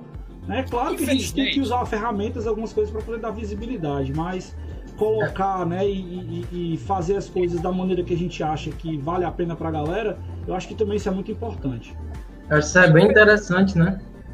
Porque é a diferença entre uma identidade interna e uma busca de uma identidade externa, né? Um like, a pessoa dizer que gostou do que você fez. Uma coisa é você acreditar no seu trabalho, aquilo que você está buscando, e a outra é o que, é que será que as pessoas querem é, ouvir para me amar, né? Assim, para gostar de mim, né? para eu ter like, que é um dos dilemas atuais que a gente vive também. Sim, infelizmente é, a gente vê muito isso no Instagram, vê muito isso no Facebook. Eu tenho assim a ideia que tanto Facebook como Instagram é o mesmo dono, né? Então teoricamente a gente imagine que o dinheiro é o que move a rede social. Então, cada vez menos, organicamente, o Facebook ele vai distribuir para as pessoas aquilo que você está criando sem colocar dinheiro. Porque não é interessante para o Facebook fazer isso porque ele quer que você ponha dinheiro. Não é, não, não é que você não tem qualidade. É que ele não vai divulgar porque você não está colocando dinheiro. Né? Aí começa a mudar um pouco as regras do jogo, né? É, e aí sim é, entra aquela questão das pessoas quererem que você, é, você a, querer que você interaja com o que elas estão criando na marra. Aí você fica, você acaba ficando numa situação ali até com ranço muitas vezes. Pô, o cara quer que eu curta, quer que compartilhe, quer que tem que ser uma coisa espontânea. Então, a pessoa que está criando conteúdo, ela acaba infelizmente é, ficando refém dos números você falou, Ezequiel. Você enxerga que organicamente é importante, é bacana, mas você não é refém, né? Poxa, tá um resultado baixo aqui. Caramba, ninguém gosta do que eu tô fazendo? Não, não é que ninguém gosta do que você tá fazendo. Infelizmente, o Facebook ele tá diminuindo cada vez mais o alcance. Tá limitando o acesso, né? Porque ele quer que você coloque sua grana ali. Então, assim, infelizmente, é a parte capitalista das redes sociais. Seja o YouTube, eu imagino, eu imagino que o YouTube também seja assim. Eu não, eu não tenho um canal no YouTube, mas eu imagino que se você pôr dinheiro ali, a coisa né, fique mais é, charmosa, né? Eu imagino. Na Twitch. Tem mais alcance, né? Tem mais alcance. Na Twitch deve ser a mesma coisa. No Facebook e Instagram, seguramente é a mesma coisa. Então, assim, envolve muito esses sonhos, né? É, a pessoa quer uma coisa, mas a rede social é capitalista, aí você fica naquela expectativa, você fica triste, frustrado. Então, realmente, ao, ao mesmo tempo que abre as possibilidades para você ser visto, cria em você também uma obrigatoriedade de resultados. E aí eu acho que realmente, de cada mil pessoas que faz conteúdo, duas ou três ou quatro que vão realmente talvez se destacar. As outras, não. Mas não quer dizer que são ruins. Né? Esse é o ponto, né? Não quer dizer que são ruins, mas não vão ter destaque, porque, infelizmente, né? É, é, é a rede capitalista. Pagando, tem. Se não pagar, Te Só vira, se for né? na sorte. Só se for na vira. sorte, igual você falou. É. Ou polêmica, né? Uma briga. Arrumou briga com alguém, aí vai lá, todo mundo quer ver a briga. É, todo Só mundo gosta de treta, né? né? Infelizmente. E fora outras questões aí que a gente vê, que tem muito conteúdo aí que a galera aprecia mais por conta da, da, da distração, da brincadeira, não sei o quê. E a gente, infelizmente, vive num país que a cultura não é tão, assim, uma coisa que é prioridade para muita gente, né? Então, a gente faz a nossa parte, busca fazer um trabalho bacana e daqui a pouco a gente vê se tem resultado ou não. Aí a gente vai naquela questão lá. Já já a gente faz uma avaliação para ver se tá valendo a pena ou não, né? Vamos dar uma olhada aqui, tem um comentário bacana aqui do, do Daniel San pra gente. É, para o leque de conhecimento em games que uma pessoa disciplinada pode ter né, no futuro bom, como pode ser um dono de loja para games, ou fornecedor, ou tentar ser programador, designer ou até mesmo CEO de empresa. Jogamos para enfrentar o último boss. Criamos coragem e autoestima para os desafios da vida real. Pô, cara, o cara fez uma conexão Massa, aí. hein? Conexão aí perfeita. Foi quase poético, hein? É, foi uma conexão perfeita. A gente vive a vida lutando todo dia com um boss diferente e esperando que. Eu, pelo menos na minha vida, eu quero que o meu boss final, né? Que quando chega no boss final é game over, né? Eu quero que o meu boss final seja lá bem distante. Que o jogo tenha muitas horas de gameplay ainda aqui. Eu espero bastante isso na minha vida, viu, Daniel? E eu acho que É. quase todo mundo também, né? É, Ezequiel. Ah, Gostei bastante do comentário, porque assim, é, em alguns atendimentos eu uso essa metáfora, né? Assim, poxa, quando a pessoa tá, tá embarcando muito numa realidade virtual, tá, tá deixando de viver a vida, eu trago assim, cara, traz, traz esse heroísmo pra vida. A vida tem seus desafios, tem os boss que a gente precisa vencer e às vezes é dureza, não é fácil não. verdade. Mas, assim como no jogo, você pode se preparar, aprender, desenvolver estratégias para vencer o, o dia a dia, né? Encarar com mais, eu vou dizer até heroísmo a nossa vida, porque são muitos desafios que a gente enfrenta todo dia. E não por isso a vida é ruim, a vida é massa, né? A gente, assim, esse, esse, esse trazendo para a questão dos mitos que eu gostava, né? É a jornada do herói do dia a dia. Cada um tem o, o, o desafio do seu tamanho e a gente vai ter que aprender a lidar com eles. Para umas pessoas é um ponto, para outro é outro, mas o que me cabe é vencer o meu desafio. Qual é o meu desafio? Como é que eu posso encarar ele na vida, né? Por que, que eu preciso fugir da vida para para ter algum tipo de realização? E acaba que não, assim, vai encontrar muita diversão, vai encontrar entretenimento, mas precisa também o ser humano precisa desse, desse mínimo de realização no, no, na vida. Porque senão o jogo deixa de ser algo positivo e passa a ser uma fonte de ansiedade, porque eu não me realizo nem no jogo, na vida você já não estava dando conta, aí quer realizar no jogo, e o jogo cada vez mais vai exigir de você. E é humanamente impossível dar conta de tudo, mesmo no, na realidade virtual, né? Você vai ter que investir mais dinheiro, vai ter que comprar as armas mágicas, vai ter que comprar armadura e e cara, pera, será que você precisa mesmo disso? Eu acho que é legal, é, é muito bom jogar videogame. É, eu adoro, né? Mas a vida também é, é, a, é fonte de heroísmo. Assim, eu acho que a gente pode sim ficar feliz e aprender a, a, a, lidar com as frustrações, com as vitórias e as derrotas do dia a dia. Aprende, levanta e vamos continuar caminhando. Você não está só. Muito massa, muito massa. Vamos aqui seguir em frente, né? Depois dessa reflexão bacana aí que o Daniel colocou. Você quer falar alguma coisa, Rafael, sobre isso ou podemos ir em frente? Podemos ir em frente, podemos ir em frente. Não tem nada a acrescentar. Tudo foi dito, muito bem dito. Muito bem dito. então, por falar né, em bem dito, bem feito, vamos agora falar de desempenho, cara. Que é o grande diferencial dos, dos esportistas na atualidade, né? A gente tem que ter cuidado de falar porque existe o esportista e o e-esportista. Que eu gosto mais de chamar do termo cyberatleta. Eu prefiro, eu gosto muito desse nome que ele tem uma. Cyberatleta. É, eu prefiro esse termo mais legal, sabe? Ele tem um, uma força maior né? e diferencia do, do esportista convencional. Né? Então, é, a gente pode, nesse caso, comparar né, as exigências de. Essa pergunta eu fiz para o Diego, mas eu vou começar de propósito aqui com o Rafael, tá? Dessa vez. Para a gente pegar depois o que ele, que ele tem a dizer. Mas vamos lá, desempenho é o grande diferencial dos esportes na atualidade. Podemos comparar as exigências de performance, exigências de performance, quase que não sai, dos jogadores com os esportistas no mundo real?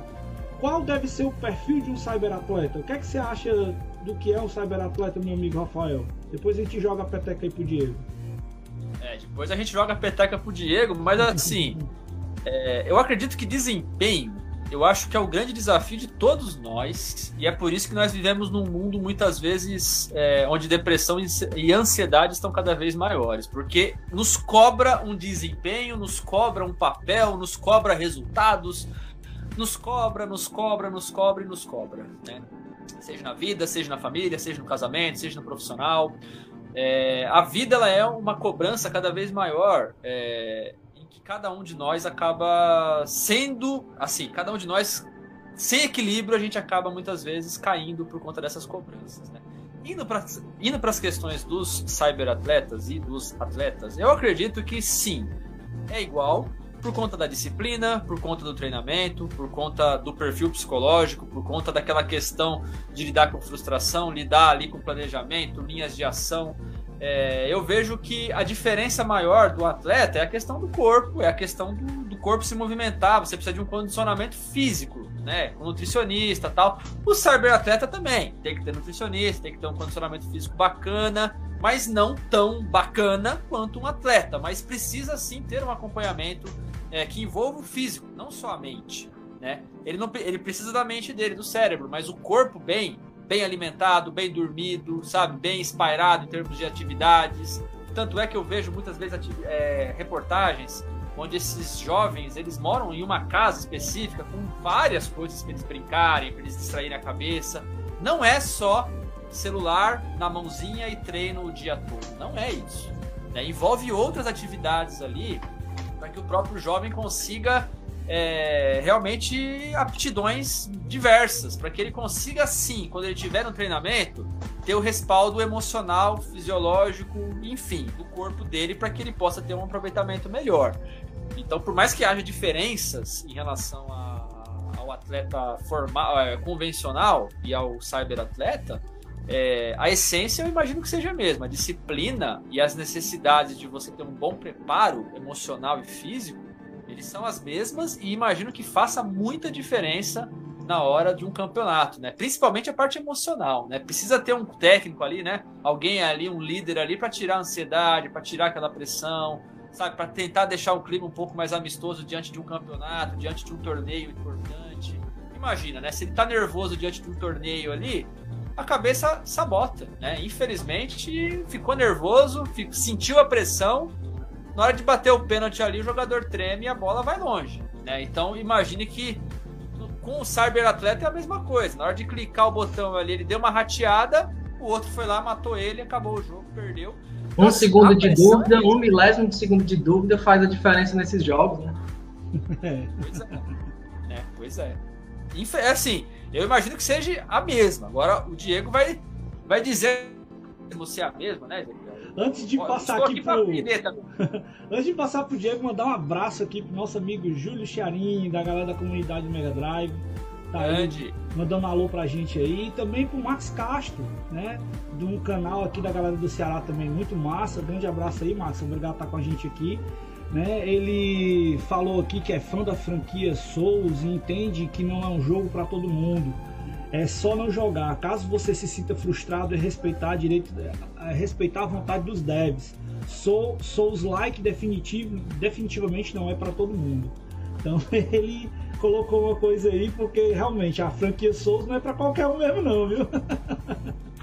Tem que ter muito disciplina. Mas vamos falar disso, Diego. Vai lá.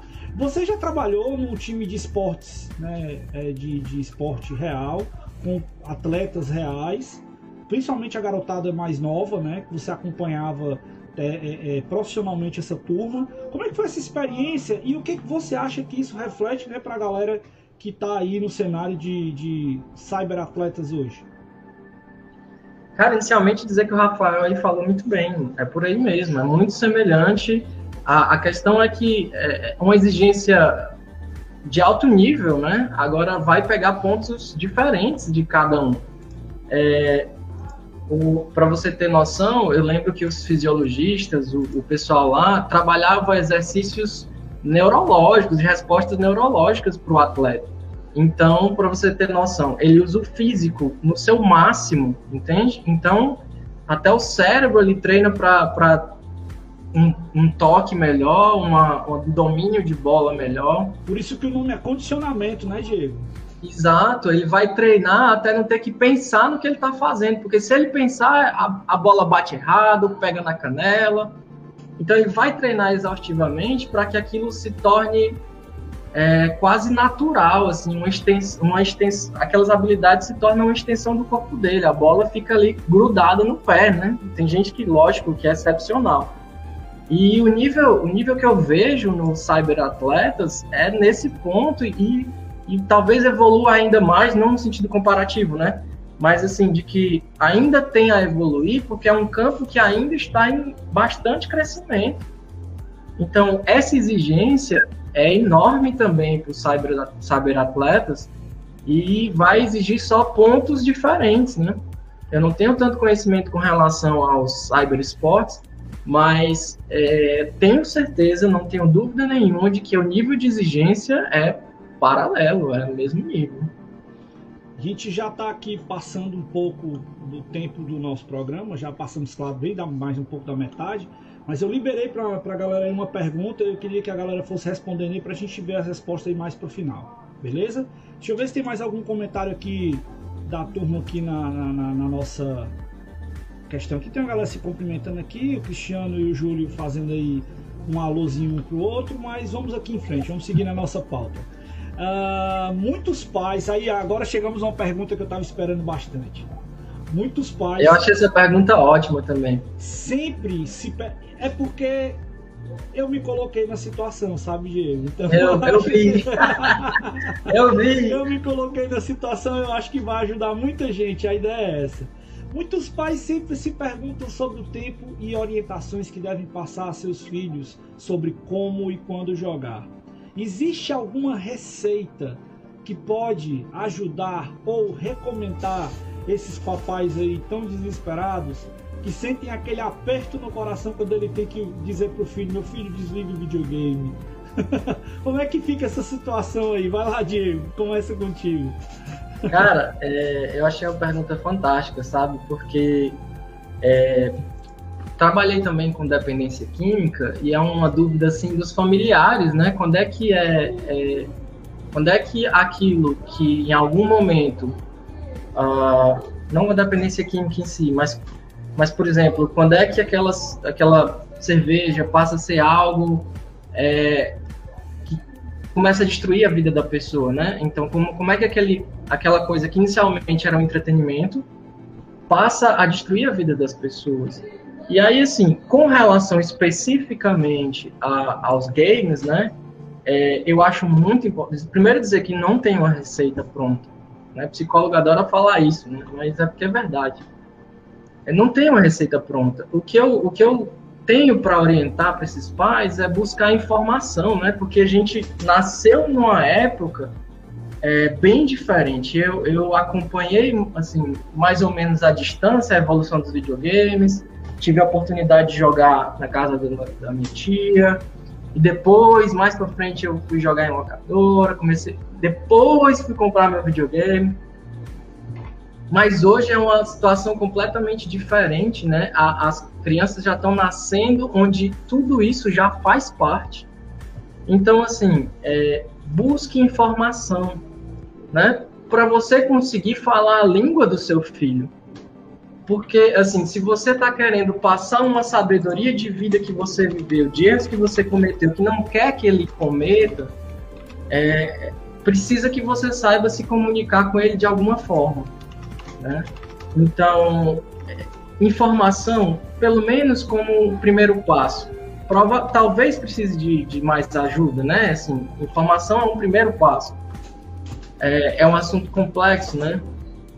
Mas, primeiro, tentar é, desenvolver um conhecimento sobre o assunto para que você possa pelo menos entender o que é que a criança está fazendo, o, o, o porquê que é tão importante para ela aquilo que ela está vivendo. E para queria também falar para os jovens, né, os gamers, e que assim que às vezes também não sabem dosar é, é esse esse momento de parar, um momento de refletir para pensar, poxa, isso aqui é um hobby, isso aqui não vai ser minha vida, não vai ser minha profissão, ou, enfim, pensar um pouquinho sobre isso, né? É que assim, é, informação não é o suficiente. Os jovens têm muita informação, né? Nasceram dentro dessa realidade onde, onde o Google responde tudo. E, e, provavelmente você já pesquisou muitas coisas sobre os jogos que você gosta, sobre a, aonde você quer chegar como gamer. Agora, sim, é, como diria o Morfeu no filme Matrix, né? É, é, existe uma diferença entre conhecer o caminho e trilhar o caminho. Aí é que entra a sabedoria das pessoas que já cometeram erros na vida e que não quer que você passe por isso. E aí sugerir né, para esse jovem de, de se algum momento, se, se houver essa dúvida se você está ou não num caminho bom, converse com seus pais, peça orientação a alguém, alguém que você confia, porque é, às vezes a gente acha que sabe de tudo e às vezes a gente precisa quebrar a cara para perceber que não sabe. Só que do momento que você percebeu que errou ou que está errando, para o momento que você começou, talvez lá no começo alguém tentou te avisar. E aí, quanto tempo você caminhou nesse, nesse caminho perdido e agora vai ter que voltar para se encontrar, né? Então, fica uma reflexão, não só para os pais, né? Porque os pais estão tentando ajudar, estão preocupados. Aí, então, eu digo, se informe, tente falar a língua do seu filho. É, e para os filhos, lembra, cara, nem tudo que você que você acha que sabe necessariamente é o correto para você. Se pergunte pelo menos, abra o espaço para se perguntar, né? Poxa, será que eu estou no caminho certo mesmo? Não custa nada, né? Quanto tempo você pode economizar aprendendo com, com, com a experiência de vida de outras pessoas que já viveram mais que a gente? Bacana, bacana. Vai lá, Rafa.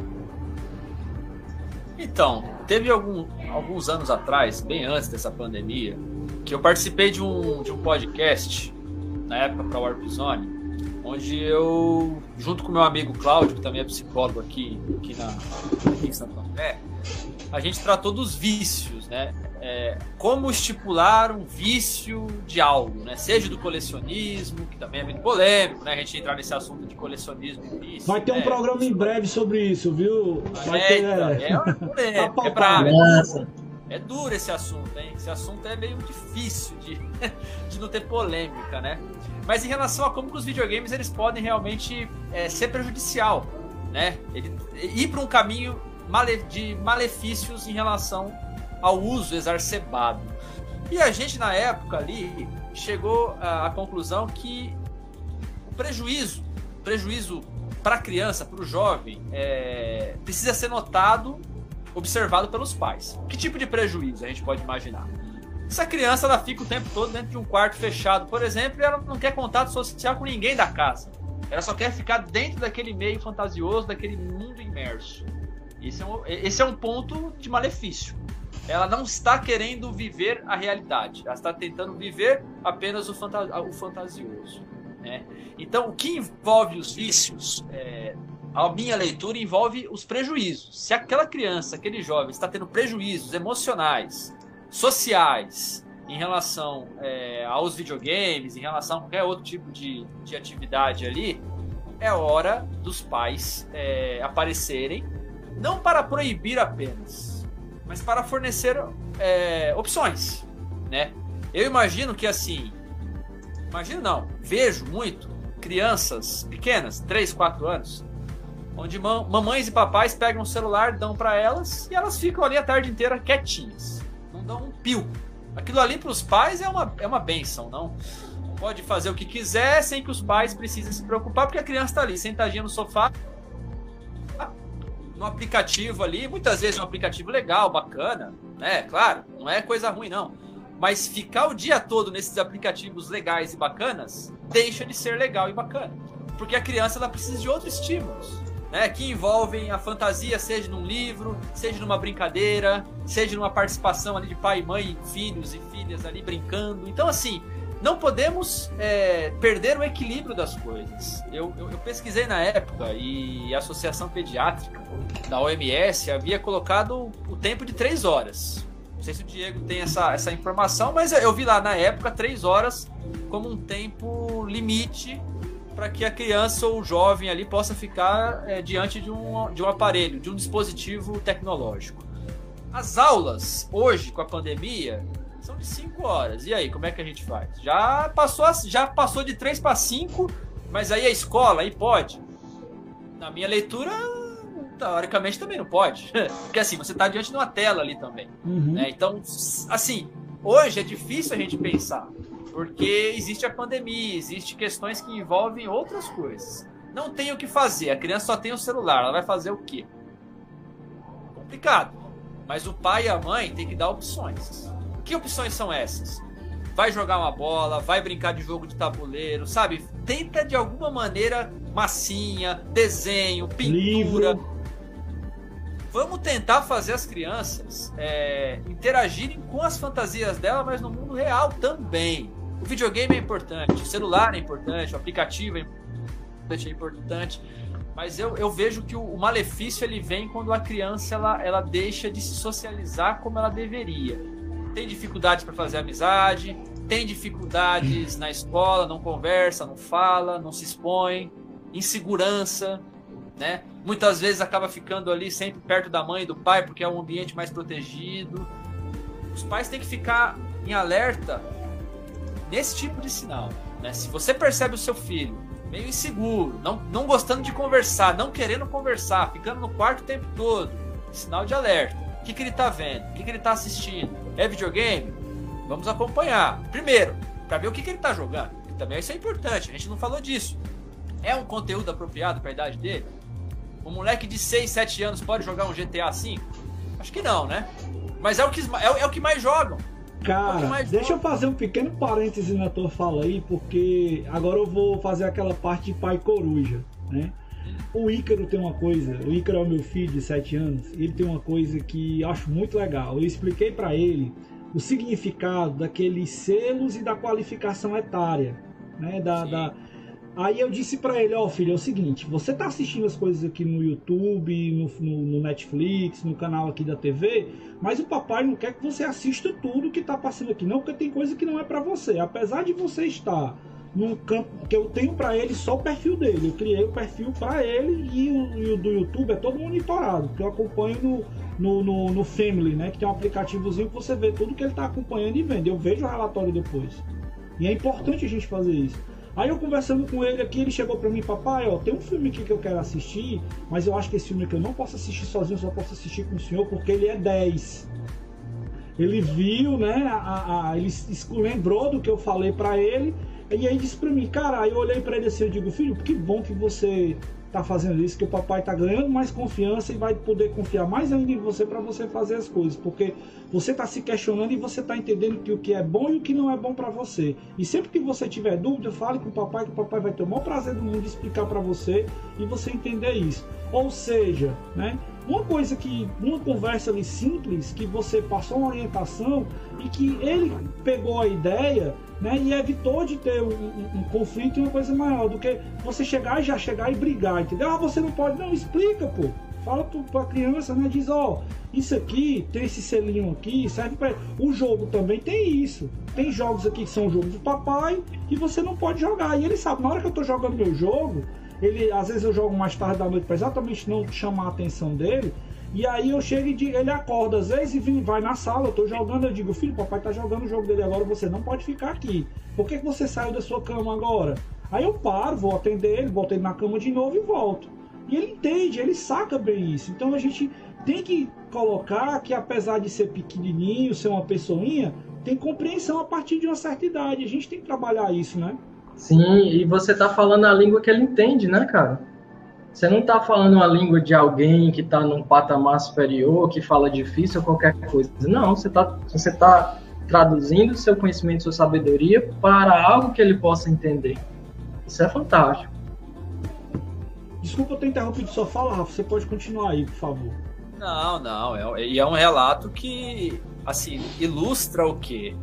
A boa orientação, né? Através da sua orientação, seu filho conseguiu captar a mensagem. Não é proibição, não é restrição, é uma orientação. Né? Que é o que a psicologia defende muito, essa questão dessa, dessa conversa franca com os filhos. Né? É claro que nem sempre você vai conseguir ter coisas positivas nesse tipo de ação, mas é onde você vai conseguir que a criança ela se sinta cada vez mais assim aberta a chegar em você e falar real, o que, que ela está sentindo, o que, que ela precisa. Porque não é só jogo, é a vida.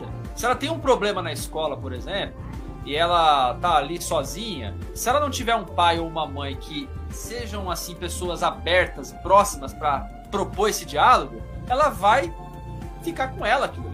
E isso daí é ruim, porque é o tipo de sentimento de angústia que tá, ela não tem maturidade para lidar, né? Então assim, quanto mais você consegue criar esse espaço de diálogo com seu filho, muito mais qualquer tipo de problema que ele tenha na vida, ele vai procurar o pai dele, porque o pai dele é uma figura de referência, de importância. Então assim, é importante a gente ter esses, esses, esses pontos de observação como pai. Você tem um aplicativo, acho isso muito importante. Muito importante. Porque você está vendo ali o que, que seu filho está vendo. Infelizmente é uma exceção.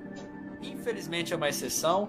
Infelizmente as crianças elas acabam tendo acesso a conteúdos pornográficos, de violência, que elas não têm maturidade, por quê? Porque o pai e a mãe não vai falar sobre o sexo com ela ali, sobre a violência com ela ali, porque não sabe nem que está assistindo. Né? Então, assim. Ou às vezes também, vai... cara, é, é, é, o medo dos pais, né? A gente não pode, às vezes, dizer assim, ah, não é. Não... Às vezes o pai, os pais também têm certa limitação, tem certo receio, tem certo preconceito, tem medo de, de falar certas coisas. E aí, cara, na boa, se você tá preocupado com isso, procura alguém que vai te orientar. A gente tá com dois caras aqui muito bacanas hoje que estão participando do nosso programa eu não tenho a menor dúvida de que, se procurado, questionado, seja no seu Instagram, seja até num programa como a gente está aqui agora, vocês têm a oportunidade de mandar pergunta aí, de fazer qualquer coisa para estar tá buscando exatamente essa questão aí. E perguntar nunca matou ninguém. Eu falo isso na minha sala de aula, né? Que eu sou professor e eu digo muito para meus alunos, galera, pergunte, perguntar nunca matou ninguém. Aqui, esse negócio da pergunta, uma vez eu, eu aprendi que assim, perguntar não custa nada não perguntar custa. Né? Custa tempo para conseguir aprender alguma coisa que você poderia ter aprendido fácil, né? Pois é. Né? Então, assim, o que a gente percebe muito é essa questão de observação, né? Só fechando para responder a pergunta, né? É, se você, mãe, observa está observando que o filho ou a filha está se prejudicando socialmente, porque está em casa, fechado, trancado, tudo bem, pandemia, está, nesse momento está, mas no ambiente normal, né, sem pandemia, não tem amigos, não conversa com amigos, não tem amizade, sabe, é caladinha, não fala, é vergonhosa, é tímida. Vamos olhar, vamos observar mais de perto, porque aí o videogame, ele pode estar sendo sim uma válvula de escape importante, mas ele não pode ser só a válvula, né? Tem que ter alguma coisa junto ali para poder ajudar essa criança a, a, se perceber nesse mundo. O videogame ele tem um limite, né? Ainda mais quando a criança ela joga aquilo que ela quer. Nem sempre o jogo que ela está jogando ali é o jogo que vai, digamos assim, ajudar a ela a, a ter esse potencial elaborado, né? Nem sempre. Então, os pais e as mães precisam estar atentos a, ao que o filho está fazendo. E aí, se você sentir que está prejudicando de alguma forma, procure ajuda, como o Ezequiel falou. É, tente encontrar um caminho, procurar ajuda para ter esse esclarecimento, informações, como o Diego falou. Porque não, é, não, não dá para categorizar. Olha, de uma maneira geral, para todo mundo serve essa cartilha, porque existem N variáveis nesse, nesse segmento aí, que cada caso tem que ser analisado de maneira bem individual, bem pontual, para que haja um diagnóstico mais preciso que possa ajudar essa família caso haja algum problema. Eu sabia que esse ponto da pauta ia polemizar e o, chat aqui tá pipocando. O, Júlio mandou pra gente aqui que o Rafael tem toda a razão. Os pais têm que fazer exatamente essa questão mesmo, ficar de olho, estar tá atento e se ligar para as coisas que estão acontecendo. O Daniel mandou aqui que o ser humano gosta de comodismo.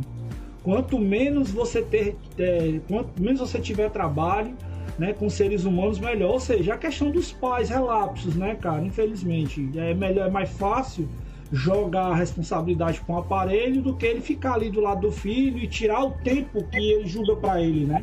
E depois é mais fácil culpar o aparelho, o videogame, tudo a rede causa social. Ah, ah teve fico... um problema por causa de não foi você, foi eu o aparelho. Eu fico muito doente, né? É, é, eu sou professor da área de tecnologia e eu fico possesso da vida quando alguém chega para mim e diz a seguinte frase: Ah, rapaz, fulano acabou o relacionamento com a pessoa por causa do WhatsApp, por causa do Facebook. Eu que balela, bicho, que besteira grande isso que você tá falando. Isso não existe, não o, a ferramenta não acaba nada não. Quem acaba é, o desapego da pessoa, é o desafeto, é a falta de respeito, né? É o mau caratismo, né? Essas coisas é que acaba relacionamento, pô. Então a galera tem que se ligar, né? O ser humano ele gosta muito de ser meio de campo, tá passando bola direto para fugir da responsabilidade das coisas. Teve filho, meu chapa. Bota a carapuça vista a camisa que você vai ser pai, você vai ser mãe, você tem que cumprir a responsabilidade. Porque se você não fizer aquilo por seu filho, o mundo faz. Não tem a menor dúvida disso. E não faz com o mesmo carinho. É. Infelizmente não faz não, né? Aí vamos lá.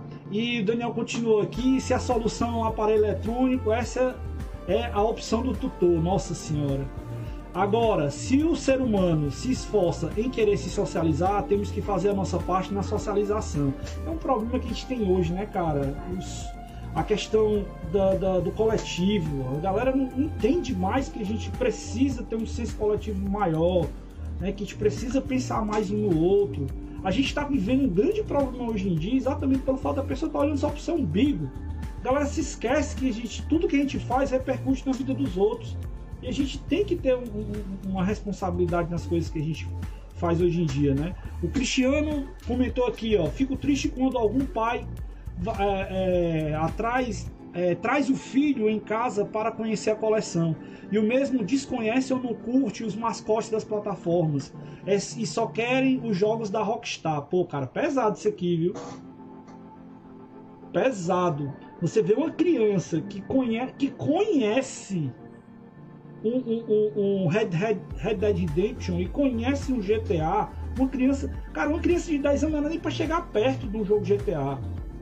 Cara, assim, uma vez, eu, eu, não, eu, não, sei onde foi que eu li esse meme, mas. Mas é o um meme que reproduz assim, né? Por exemplo, a Nintendo ela faz o Pokémon para quem? Para as crianças. Quem que joga? Adulto. Tio, igual nós. A GTA faz os. A GTA, a Rockstar faz o GTA lá para quem? Para os tio. Quem que joga? A molecada. Né? Então, assim, infelizmente é, é, há esse inverso, é, esse, esse X aí, né? Esse cruzamento. O Pokémon pros tio, tá tudo certo, né? Porque ele cresceu com Pokémon, então tá tudo certo. Agora, o GTA... É saudosismo, né? é, saudosismo, aquela coisa. Agora, o GTA V, é, para uma criança de 8 anos, sair atropelando todo mundo, tiro, violência, sexo, droga, será que o pai e a mãe tá ali junto para orientar quando começar a vir esses assuntos? Porque o ponto é esse. Não é, não, eu não tô dizendo aqui que a criança vai sair atropelando velhinha. Eu tô dizendo que o conteúdo, a linguagem, a missão ali é para um público específico, acima de 18 anos. Uma criança de 6, 7 anos, que é quem joga, ela vai ter a orientação dos pais ali para poder interpretar aquilo ali, certo ou errado ou não. Eu acredito que não. Então aí nós temos um problema. Aí sim nós temos um problema. Mas a culpa é do GTA? Claro que não. a culpa é do Mortal Kombat lá atrás? Claro que não também, né? A culpa é do Doom? O cara saiu no shopping matando todo mundo no cinema lá. A culpa é do Doom? Claro que não. Né? Então, assim, é complicado, mas infelizmente é o que acontece, né? GTA para moleque de 6, 7 anos? Não poderia mas é o que acontece. Cara, essa questão da violência e os jogos né, é meio até apelativa já, porque a gente sabe que é uma relação que não se aplica. É uma coisa que você.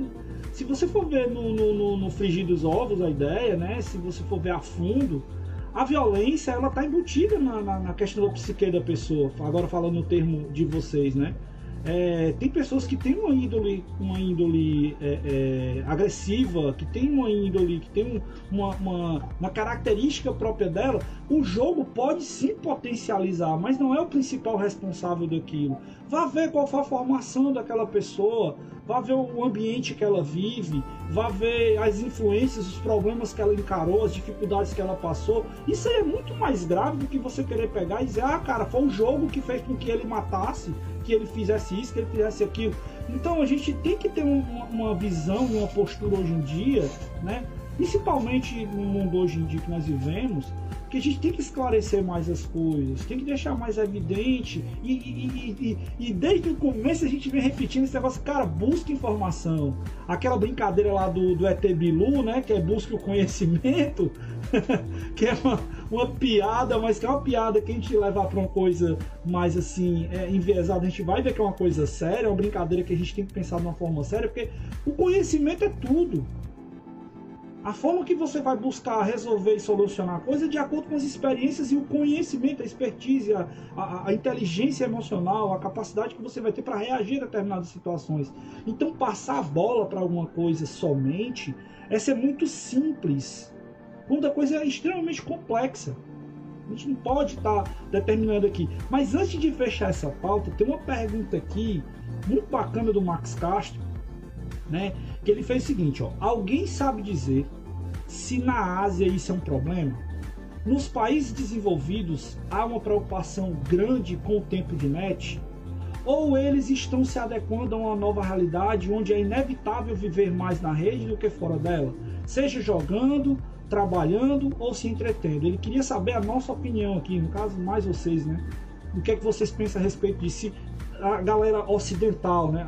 Perdão, a galera oriental é, tem uma diferença maior, tem uma preocupação maior. O que, é que vocês acham? Vocês têm alguma ideia disso? Qualquer um dos dois aí, fica à vontade. Eu começo? assim, a parte oriental, seguramente, Japão, Coreia, China, eles são bem mais desenvolvidos estruturalmente, né? Então a tecnologia 5G tá vindo pro Brasil agora. Lá nem sei se já tá no 6, né? Mas lá o 5 já tá um bom tempo lá. Né? Então, teoricamente, lá é o berço da tecnologia, é o berço de onde as coisas acontecem nesse sentido. É claro que existem diferenças nessa sociedade, se comparar com o Brasil lá. Mas assim, eu vejo que como foi algo que eu pesquisei, foi algo da OMS, eu imagino que a diretriz acaba sendo global. E é claro, cada país, cada sociedade, cada contexto, cada situação ali, você vai aplicando as suas peculiaridades. Mas assim, os prejuízos de um japonesinho, por exemplo, que tá lá no celular o tempo todo e não sai de casa para nada, vai ser o mesmo do brasileirinho aqui que faz a mesma coisa, né? Ele não vai sair de casa, ele não vai socializar, não vai brincar com os amigos. Mas lá no Japão é uma outra sociedade. Lá eles já são mais introspectivos por natureza. Então a gente tem que lidar mais com essas diferenças regionais e culturais. Mas assim, o prejuízo em si de alguém ficar 10 horas jogando videogame todo dia, eu, na minha opinião, não é estudo, é opinião, é o mesmo problema aqui no Brasil, nos Estados Unidos, na Espanha ou no Japão. 10 horas todo dia, prejuízo social, na minha visão. Na minha visão. Mas aí tem um, um parêntese, né? No, no, no, documentário, que a gente já está enviesando outra coisa aqui, mas eu quero voltar um pouco pro documentário, ele separou bem isso. Ele disse: olha, o cara jogar 10 horas profissionalmente tem uma coisa. O cara jogar 10 horas isoladamente é outra coisa. E é essa preocupação que a gente tem que ter. É esse cara que está ali ecluso 10 horas, né? Investindo, talvez tentando jogar e tal, mas só que será que ele está direcionado corretamente? Ele está fazendo aquilo ali? Ou aquilo é uma fuga? Essa é que tem que ser a, grande preocupação, o grande X da questão, né? A fuga. É. E você, Eu acho que a relação eu acho que a relação, essa diferença aí, né, se vai ser fuga, é, hoje as pessoas estão sendo obrigadas a estar dentro de casa muito tempo da sua vida. Então, realmente, elas vão estar diante de dessa situação. Elas vão ter que usar o eletrônico de alguma forma, algumas para trabalho, algumas para relações sociais, para entretenimento. Né? É importante que cada um se questione é, como está usando essa rede social, porque ela pode ser uma ponte, ou ela, ela mas ela pode levar também para transtornos psiquiátricos. Né? E com relação ao pessoal oriental, Diego, o que, é que você acha? Eu tenho uma opinião muito bacana que eu vou colocar aqui também sobre isso, mas eu queria ouvir você primeiro.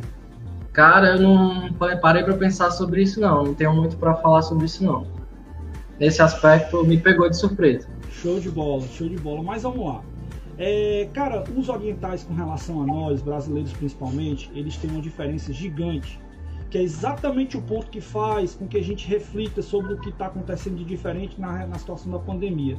Por que, que o Japão sofre menos e a China sofre menos com a pandemia? A China é muito maior, é muito mais populosa que o Brasil. Qual a grande sacada dos caras com relação a gente? Eles têm uma coisa chamada disciplina, meu chapa. Que aqui, infelizmente, a gente sofre bastante, a gente não tem a gente tem um povo que não respeita nem a própria lei que está sujeito. Então, se chega a uma, alguma autoridade e diz o seguinte, cara, você tem que fazer. Eu não, não vou fazer porque esse cara não manda na minha vida. Aí quebra o sistema, pô. Ah, não, velho, autoridade é autoridade. Se o governo está falando alguma coisa, tem competência para estar tá falando isso. Eu não sou ninguém para julgar esse negócio. Eu não vivo num. Ah, tudo bem, eu não vivo num país né, que está sujeito a uma ditadura massa, ótimo, maravilhoso. Mas a gente vive num país que a gente tem que pensar no, no bem-estar de todo mundo. E quem está orientando a gente, em alguns casos, é claro, eu não vou generalizar, porque a gente sabe que também tem um monte de incompetente e responsável nessa história aí também. E eu não vou entrar no mérito da questão disso aqui agora, porque não é o ponto. Mas o que a gente sabe é o seguinte, cara, se eu for pra rua sem necessidade, eu vou prejudicar alguém. Se eu ficar em casa, dentro da necessidade que eu puder, dentro das coisas que eu tiver que fazer, né? Eu sei que tem gente que não pode, eu sei que tem gente que precisa sair trabalhar, mas cara, vamos pensar no essencial. A gente está vivendo um momento agora que a gente tem que pensar no essencial, no racional, no prioritário. Lá, quando o cara diz é lockdown, o povo respeita. Aqui não. A galera vai fazer festa, a galera vai fazer folia, vai pro shopping, vai não sei para onde, vai fazer. Cara, é, esse, é essa a grande diferença. É esse o grande ponto. A educação do oriental é diferente. A formação do oriental é diferente. Lá eles olham para a visão solidária das coisas, a visão coletiva das coisas. As pessoas pensam mais umas nas outras. Aqui não, cara.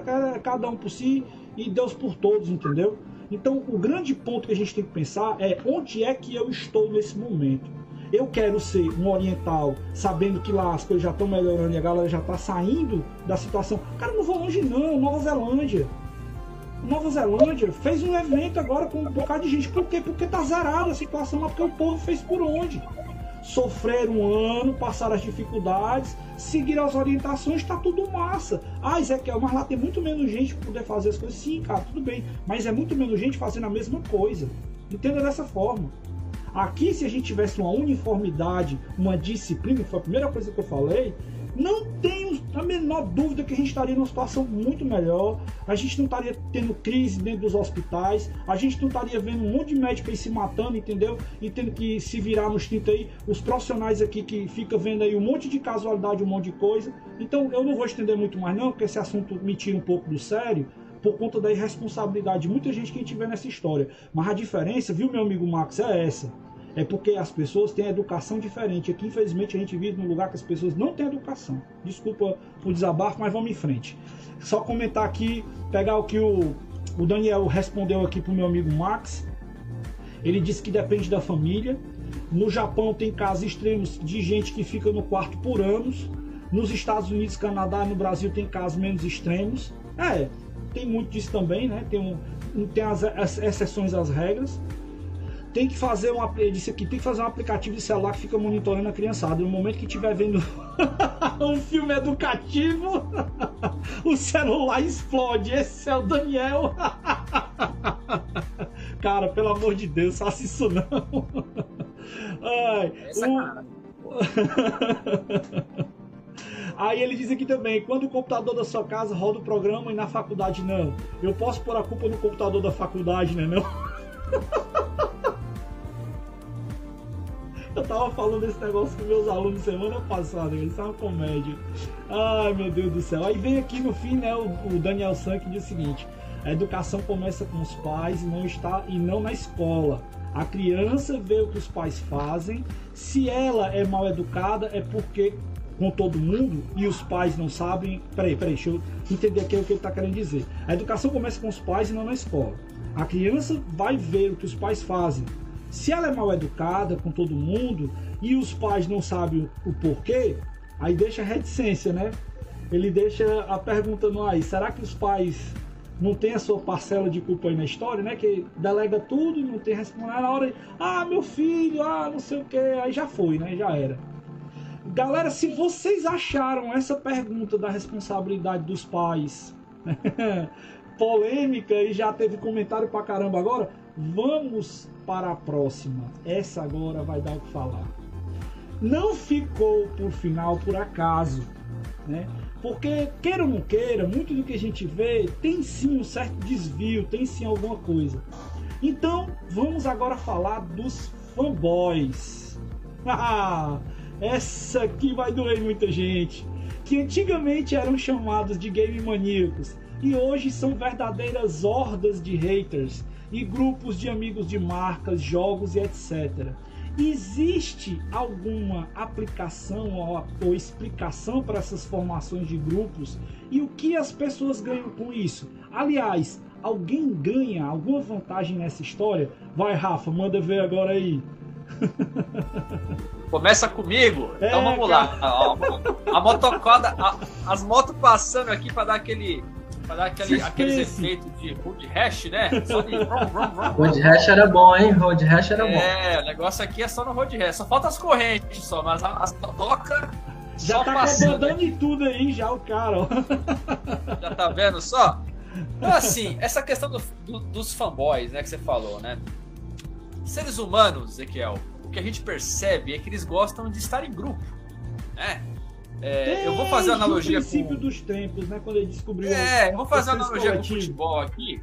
Com o futebol aqui, que o Diego vai com certeza vai concordar. Vai não, porque ele não entende é, as questões de futebol, das... não, ele torce pro time errado. Eu tô com o maior do Nordeste, né? Ai, ai, Vozão, ai. Tá na final o Vozão. O Vozão já ganhou uma já, hein? Só, já vai, eu tava vendo aqui no, na Globo aqui, a Copa do Nordeste aí, ó. O Fortaleza tá difícil, deu sorte, né? Mas vamos lá. Deu sorte deu sorte, né? É preciso estar preparado para encarar a sorte. É... Ai, ai, ai, ele pegou na minha fala, desgraçado. O negócio é bom, o negócio é bom. Assim, torcidas organizadas, né? É... Todo mundo que tá na torcida organizada, todo mundo que vai pro pau, quebra o pau, briga e o diabo a quatro lá, todo mundo ali, fora da torcida organizada, ela é uma pessoa agressiva ou o fato de estar aí naquele grupo naquele impulso faz com que ela se torne mais agressiva e faça coisas que ela normalmente não faria. Eu acredito que o fanboy aí, a, o, o, hater, eu acredito que é mais ou menos esse, essa essência, né? Ele está dentro de um grupo onde existem pessoas que concordam com aquilo, ele se sente bem representado e ele acaba atacando as outras pessoas, é, não sozinho, mas com um grupo ali, sabe? Existe uma formação. Se protege atrás do coletivo, né? Exato, se protege atrás de um coletivo, exatamente. Eu, eu, eu vejo muito esse aspecto. Assim, infelizmente lá atrás, aliás, felizmente lá atrás massificada, tão globalizada por conta, né, que era uma coisa mais estrita, mais regional, né? Hoje a gente acaba tendo mais contato com o que está acontecendo por conta da própria acessibilidade à informação né, da, da, gente ver esse tipo de, de problema, né, em relação a hater, em relação a bullying, em relação a, a sexismo, machismo, enfim, blá blá blá blá blá contra as mulheres também, né? Se uma menina joga, coloca lá o, o nome dela como menina, vai um monte de xingamento, um monte no de coisa. O documentário passa um pouquinho, eles falam do, do daquele daquele movimento Nossa. que teve da mulherada lá, né? Que elas fizeram para poder ter mais respeito pô, pela mulher que tá jogando. Nada a ver o cara ficar Sim. discriminando a mim. Deixa eu jogar, pô. É a mesma coisa, besteira. Frescura ah, da porra. Assim, é, é um negócio que a, gente olha assim, falando isoladamente, a gente não tem como questionar isso. Né? E, e, e, fica até difícil entender como é que alguém pode chegar ali na hora do, do, do jogo ali, você xingar uma pessoa, sabe, com a intenção de fazer outra pessoa ficar triste. Pô, eu tô xingando essa pessoa, a pessoa vai, ela, ela, pode ficar triste com aquilo, ela pode deixar de jogar, ela pode perder o interesse. Eu vou prejudicar a vida de alguém fazendo isso. E o então, pior, então, assim, né, cara? Tem gente que tem prazer em fazer isso, né? Isso, é, doenti... é, isso é doentio. Com certeza. Esse é o ponto, né? Essa questão do prazer, é... infelizmente, é reforçada através de grupos. Né? Você pode ter certeza que existe um grupo ali onde a pessoa ela, ela tá se vangloriando por um ato desse tipo. Ah, eu falei isso daqui, ah, não sei o que, eu falei ali. Então, assim, infelizmente, sozinho, tete a tete, olho no olho, eu duvido que qualquer pessoa dessa consiga ou tenha coragem para falar frente a frente o que ela pensa. Agora, através de um nick, através de uma proteção de um computador, infelizmente é como se trouxesse o que há de pior nela caso o grupo onde ela esteja inserido ali, que ela queira, obviamente, né, porque ela tem vontade de estar ali, é, faça com que ela é, coloque para fora esse tipo de comportamento, né? Então, eu vejo mais ou menos dessa forma. Não sei o que o Diego pensa, mas eu vejo que é um movimento normal, natural e que, infelizmente, é, vai acompanhar a sociedade por muito e muito tempo até que as pessoas possam evoluir a disciplina que você mesmo falou no começo aí da, da última pergunta. Não tem disciplina, imaginou, né? Imaginou ter uma empatia com, com o próximo ali, né? Acho que é mais difícil, né? Infelizmente. Rafael, eu concordo contigo, cara. E lógico, a gente está falando aqui de uma situação mais extrema, né? Assim, então, é, eu considero que pode haver nesses casos uma verdadeira imaturidade emocional a pessoa continua buscando a sua identidade em coisas externas, num grupo de pessoas que pensam de uma determinada forma. Eu lembro que quando eu era adolescente, eu queria ser, assim, eu tentava me moldar pelas bandas que eu gostava. Então eu era o cara que gostava de rock, que eu gostava de tal banda ou daquela outra, que eu vestia assim. Mas, cara, foi na adolescência, né? A gente tem que refletir essas coisas. Tem um momento, sim, a gente passa por isso. Mas tem um momento, né, que você precisa começar a se perguntar se tudo aquilo ali mesmo que você está na corrente lá, se faz sentido para ti, ou se você está só assimilando como uma verdade absoluta. Aí você se torna irracional, você não para para pensar no, ó, tal coisa tem pontos positivos e outra coisa tem pontos positivos a coisa que eu gosto também tem, coisa, tem coisas negativas. A outra coisa também. Vamos pensar, não de formas extremas, né? Vamos abrir a cabeça, cara, porque não tem nada perfeito. Não tem nada que seja perfeito. Então, assim, se você está se guiando por fatores externos, se você não tem referência, se você não está refletindo sobre as coisas, sobre as ações que você está tomando, se você está simplesmente sendo levado, eu considero é, é, alguns, isso como algum sintoma é, de maturidade emocional, pode ser um complexo, complexo baixa autoestima, complexo de inferioridade. Aí, assim, lógico, não estou falando em todos os casos, mas é necessário refletir um pouco, porque você está você tá outorgando a outras pessoas, a outra coisa externa a você, é aquilo que pode ser bom ou ruim para sua vida, aquilo que pode te levar a um crescimento ou te levar para o fundo do poço. E aí, quando você perceber, pode ser tarde demais, né? Então, assim, é, vamos pensar um pouquinho mais, abrir a cabeça, porque é, fanatismo é, é, coisa, coisa de que não está conseguindo refletir bem sobre as coisas. Ser, é, você gostar de um time, ótimo. Eu e Ezequiel, a gente brinca aqui com o outro. Eu sou Ceará, ele é Fortaleza, e nem por isso a gente é amigo há muito tempo. Né? E nem por isso a gente briga.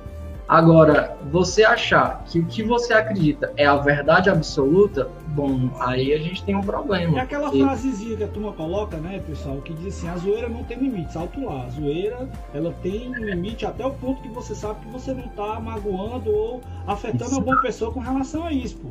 Se agora a zoeira não tem limite, isso aí é baboseira. Então, vamos, vamos Isso pensar, aí é uma coisa que é aí refletida. Se você não, se você tá entrando nessa e, e tá passando os limites, que tá ofendendo, ferindo outras pessoas, você não tá refletindo. Você simplesmente pegou essa ideia e embarcou nela e faz de conta que ela é verdade. De fato. Pessoal, estamos chegando ao fim do nosso programa. Muito, muito, muito bacana esse bate-papo. Deixa eu ver aqui as perguntas da nossa, as respostas da nossa enquete. A enquete de hoje foi o seguinte: qual seria o seu maior dilema com os games? Né? Uh, o Arnaldo mandou o seguinte: ter um game e não ter tempo para poder ser gamer.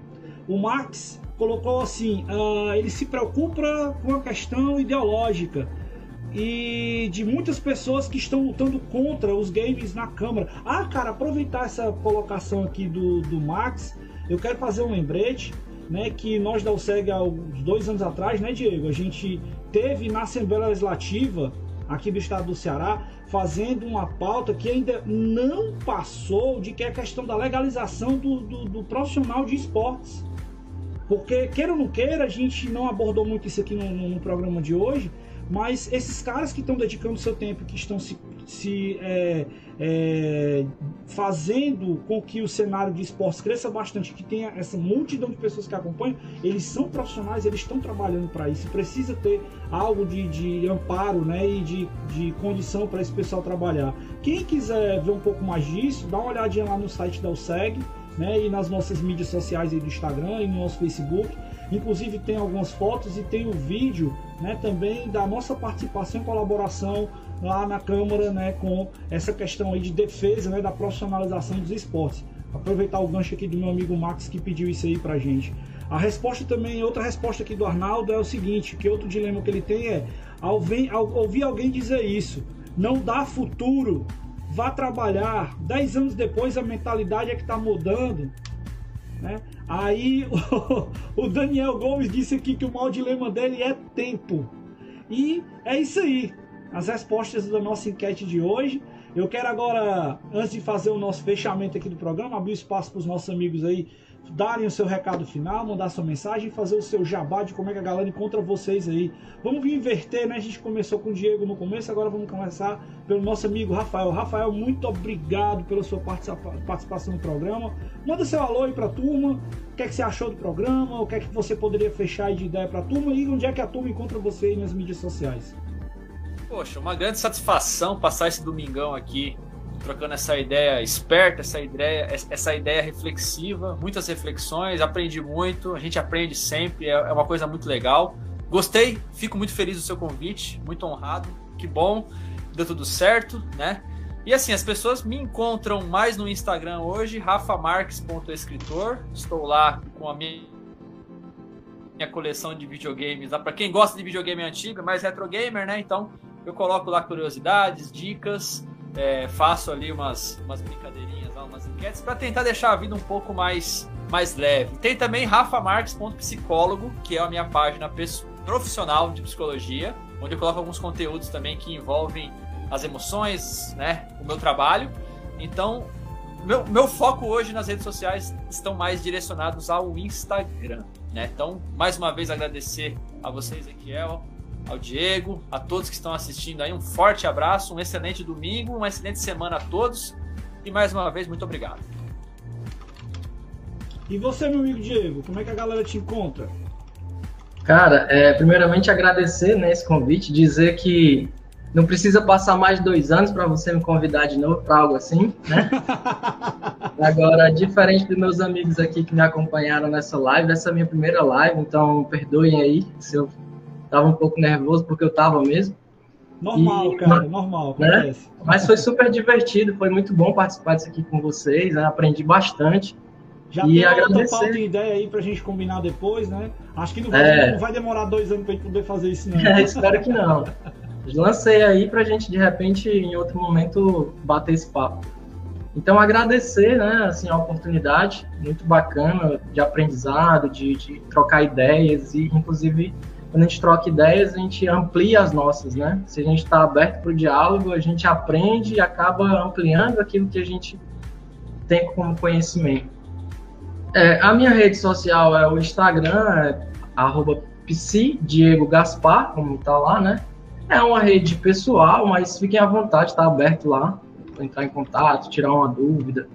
Bom, né? Tá super acessível, né? Qualquer pessoa pode ir lá e, e clicar lá. Fiquem à vontade. Eu vou fazer uma gentileza aqui, eu vou colocar aqui o perfil de vocês aí nos comentários para a galera que está acompanhando aí no chat.